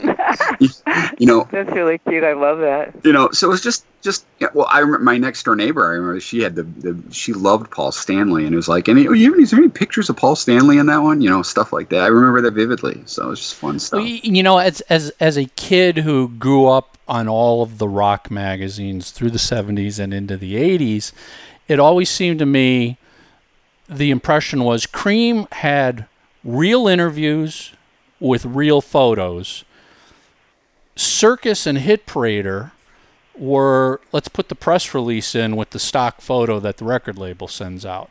So it, it always felt like if I wanted the real inside of a band, you had to go to Cream to get it because you weren't getting it anywhere else. I think that we were such slaves to the truth because I always felt that myself, and I know the rest of us did too, is that we were really the the pipeline for fans. I think every interview I've done, and I do this to this day, I think of the kids who are going to read it and what do they want to know. And we always did that. Um, Lester and I had this chant that we used to say to each other before we go out on an interview. We go, remember, rock stars are not our friends. And I know when Cam- Cameron Crowe was doing Almost Famous, and he asked me to do some research and send him like a kind of a file on Lester. Well, not kind of a file on Lester.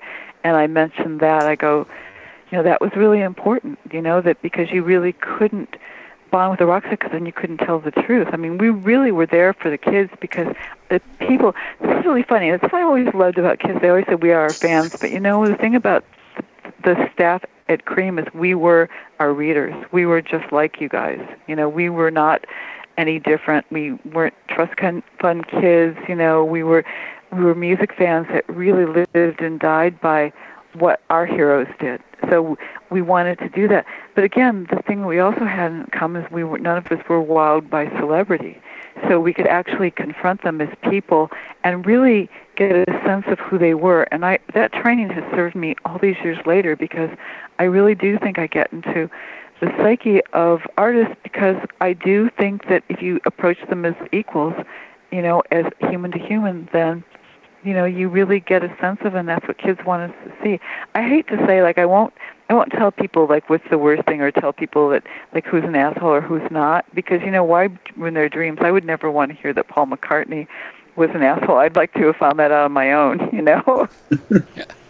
Is, is there, while you were at Creem, is there anybody you wanted to interview or do a story on that you never were able to?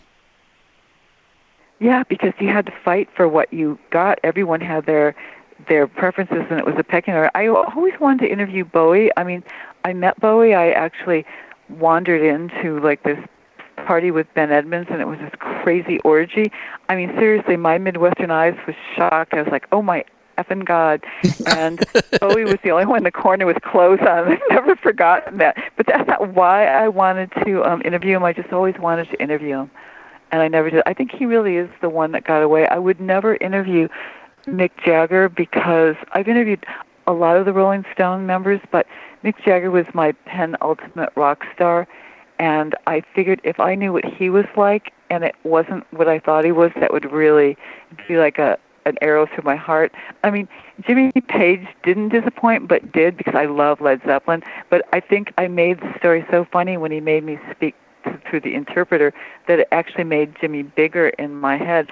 I have a friend who used to be the editor of Guitar World. He's from Detroit too. His name is Brad Talinsky, and I had written that story where, you know, about about Jimmy, and I'd asked him if he stole the Quaaludes, because when I was on tour with him the second time, someone had stolen the stash of Quaaludes from the tour doctor, and I had the audacity to ask him, and I put that in my story. So Jimmy Page had seen the reprint of that story and loved it, and he was telling Brad about it. So Brad dialed my phone and put Jimmy on the phone, and he said, Jan. And I said, yes, I had no idea who it was. And he goes, I've called to tell you I stole the Quaaludes. So it was like one of those moments.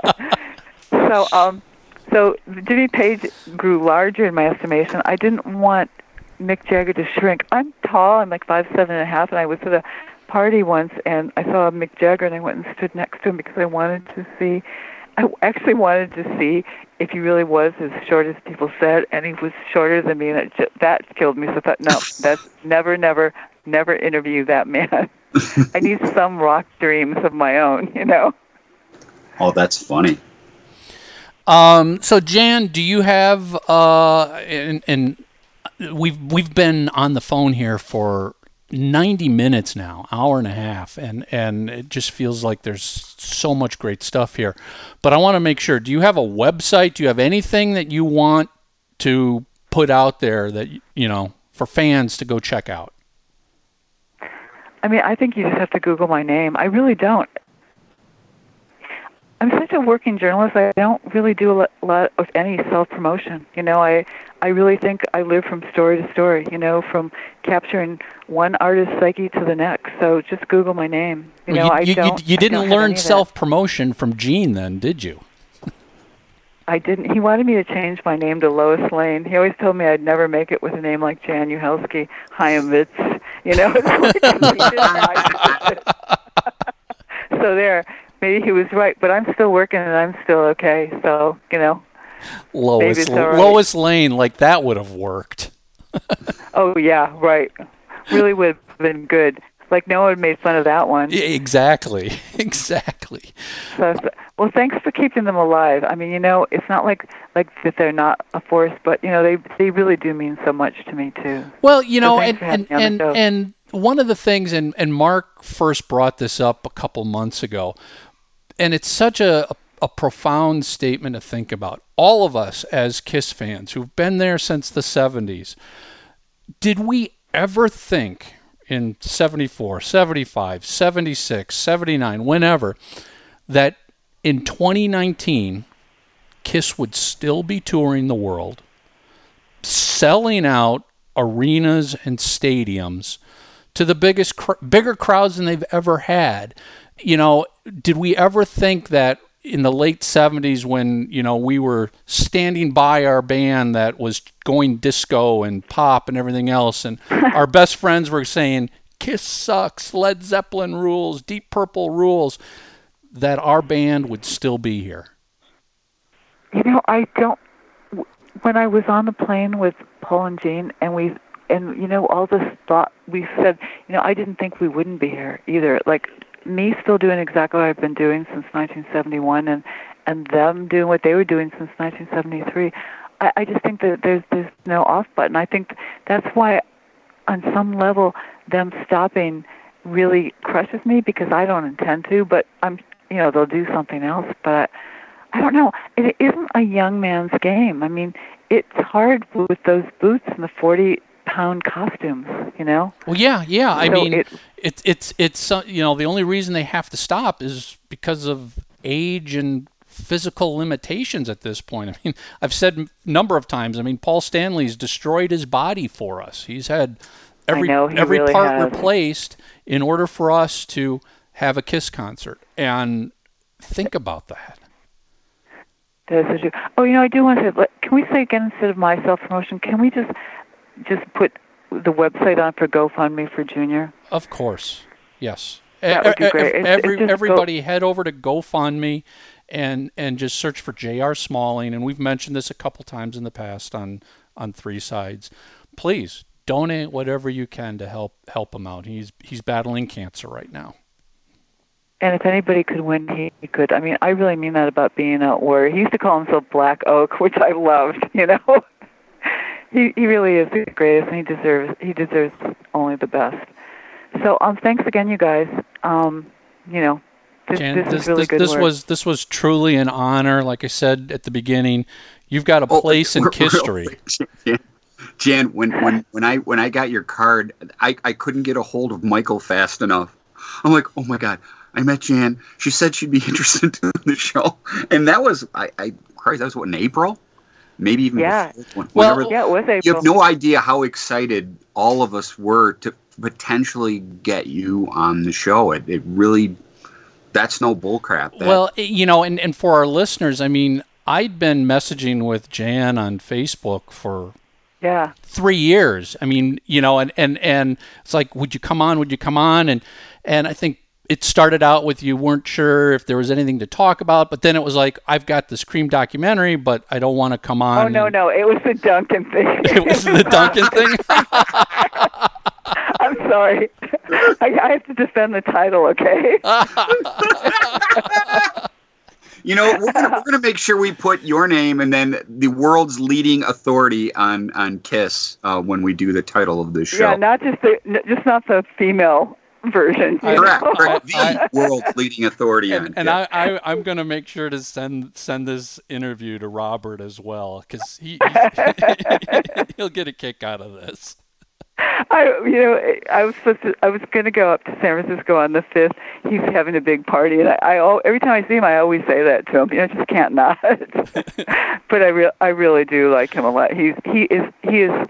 He's just so talented. He's got a book coming out, but he'll tell you about that too. Well, you know, Again, and, and, so. and and when when we had him on the show, it was he was like even a little taken aback. It's like, what do you want to talk to me about? And we were like, Robert, you don't understand your place in history. That's big for KISS fans. So you you, know, you, you were right the, there. I think the best writers really are are more concerned with the stories themselves. You know, it's like if you. If you really, if you want it to be about you, get on stage. You know, I, I think writers chronicle it. I just think it's a different kind of temperament. And he really is a fine, fine, fine writer.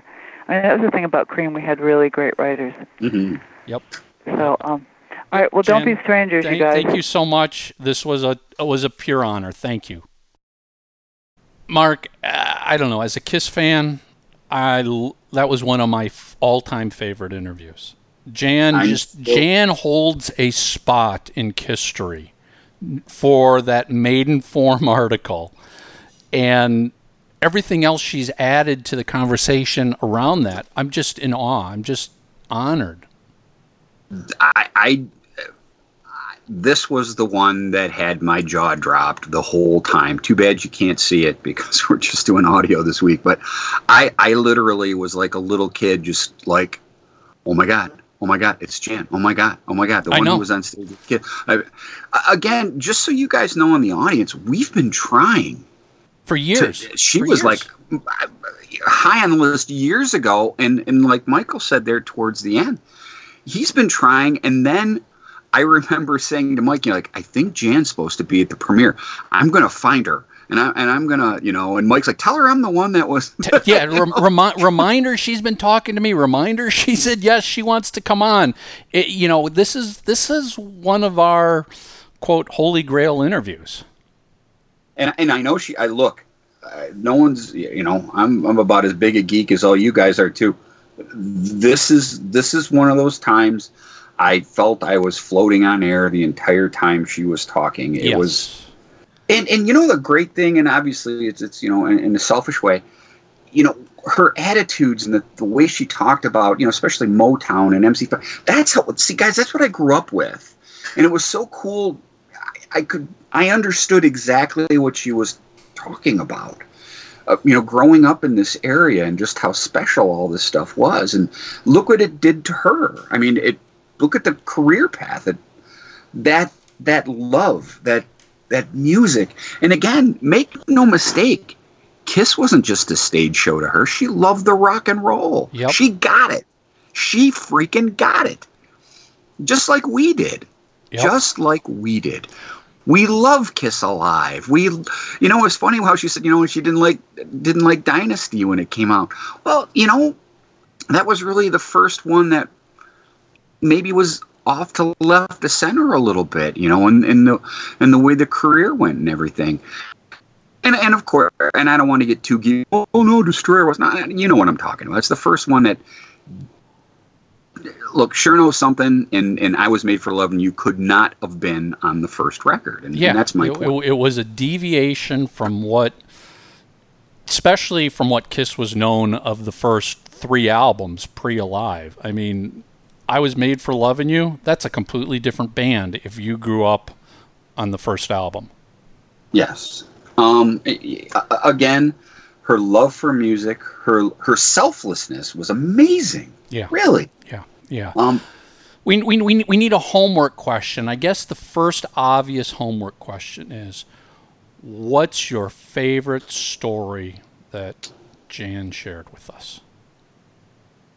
What what just had you jaw dropping, going, wow, that's I didn't know that, and, and you know, and I would sit here and say there was more than one. I mean, I don't know, somehow right out of the box, learning that the other people at Creem were not KISS fans was just like, what, really? I had no idea. I thought everybody at Creem loved KISS. It, it, the impression was Creem loved KISS, but it was really Jan who loved KISS and fought for them. She saw what we saw, yep, and heard, you know. Um, How about that Gene Simmons story, getting high? That was... uh, the one, the one for me, and I, I think I may have teased a little bit. You know, the fact that the photos that were published, yes, yep, of them on, you know, without makeup on from seventy-four were she didn't have, she didn't want it to happen. And it's funny that uh, she mentioned that Paul kind of gave her the stink eye, you know, yeah, there for a little bit. That's what he thought, and she finally had to clear the air on that. And look, you, I didn't know that story before she told it. Yeah. So yeah, there, there, that, that that's your homework question. What did you love most about Jan's interview? What did you learn? What had you just going, oh my God, that's just great? I mean, the whole interview was awesome, but was there one moment where you were just eyes wide open and jaw dropped?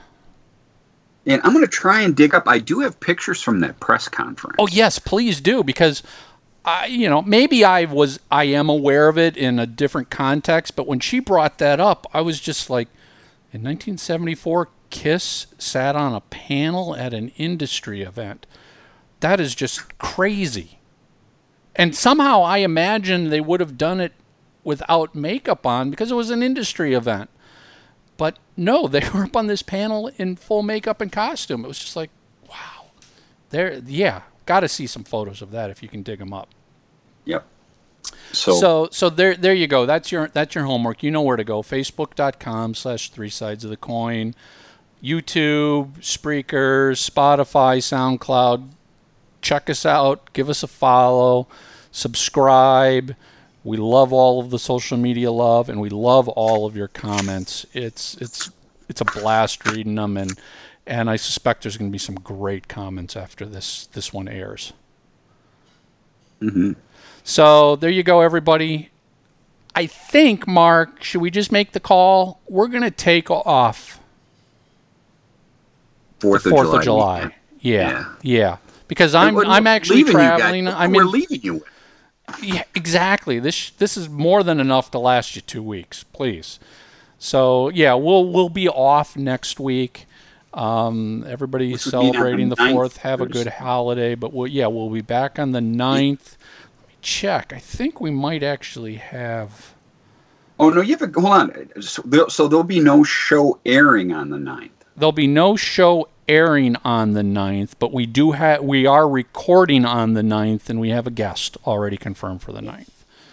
So, yeah, we're we're not recording on July second, though it's the week of July fourth. Um, and I'll be I'll be out of town. Matter of fact, uh, guys, right now, if you knew, I would be investing heavily in the seafood industry around the Tampa area because uh, I leave tomorrow, and let me let me say you no no shrimp. Buy or, uh, stock in shrimp. Oh, you do. All right, everybody. That's it. Three sides of the coin. We are out of here. We will see you in two weeks. So you love the show. Go to i tunes dot three sides of the coin dot com and leave your review and rating of Three Sides of the Coin. Thanks. Download your free free copy of the KISS School of Marketing. eleven Lessons I Learned Working with KISS. The number one downloaded business book on Noisetrade. Go to books.noisetrade.com slash Michael Brandvold. You're listening to Three Sides of the Coin.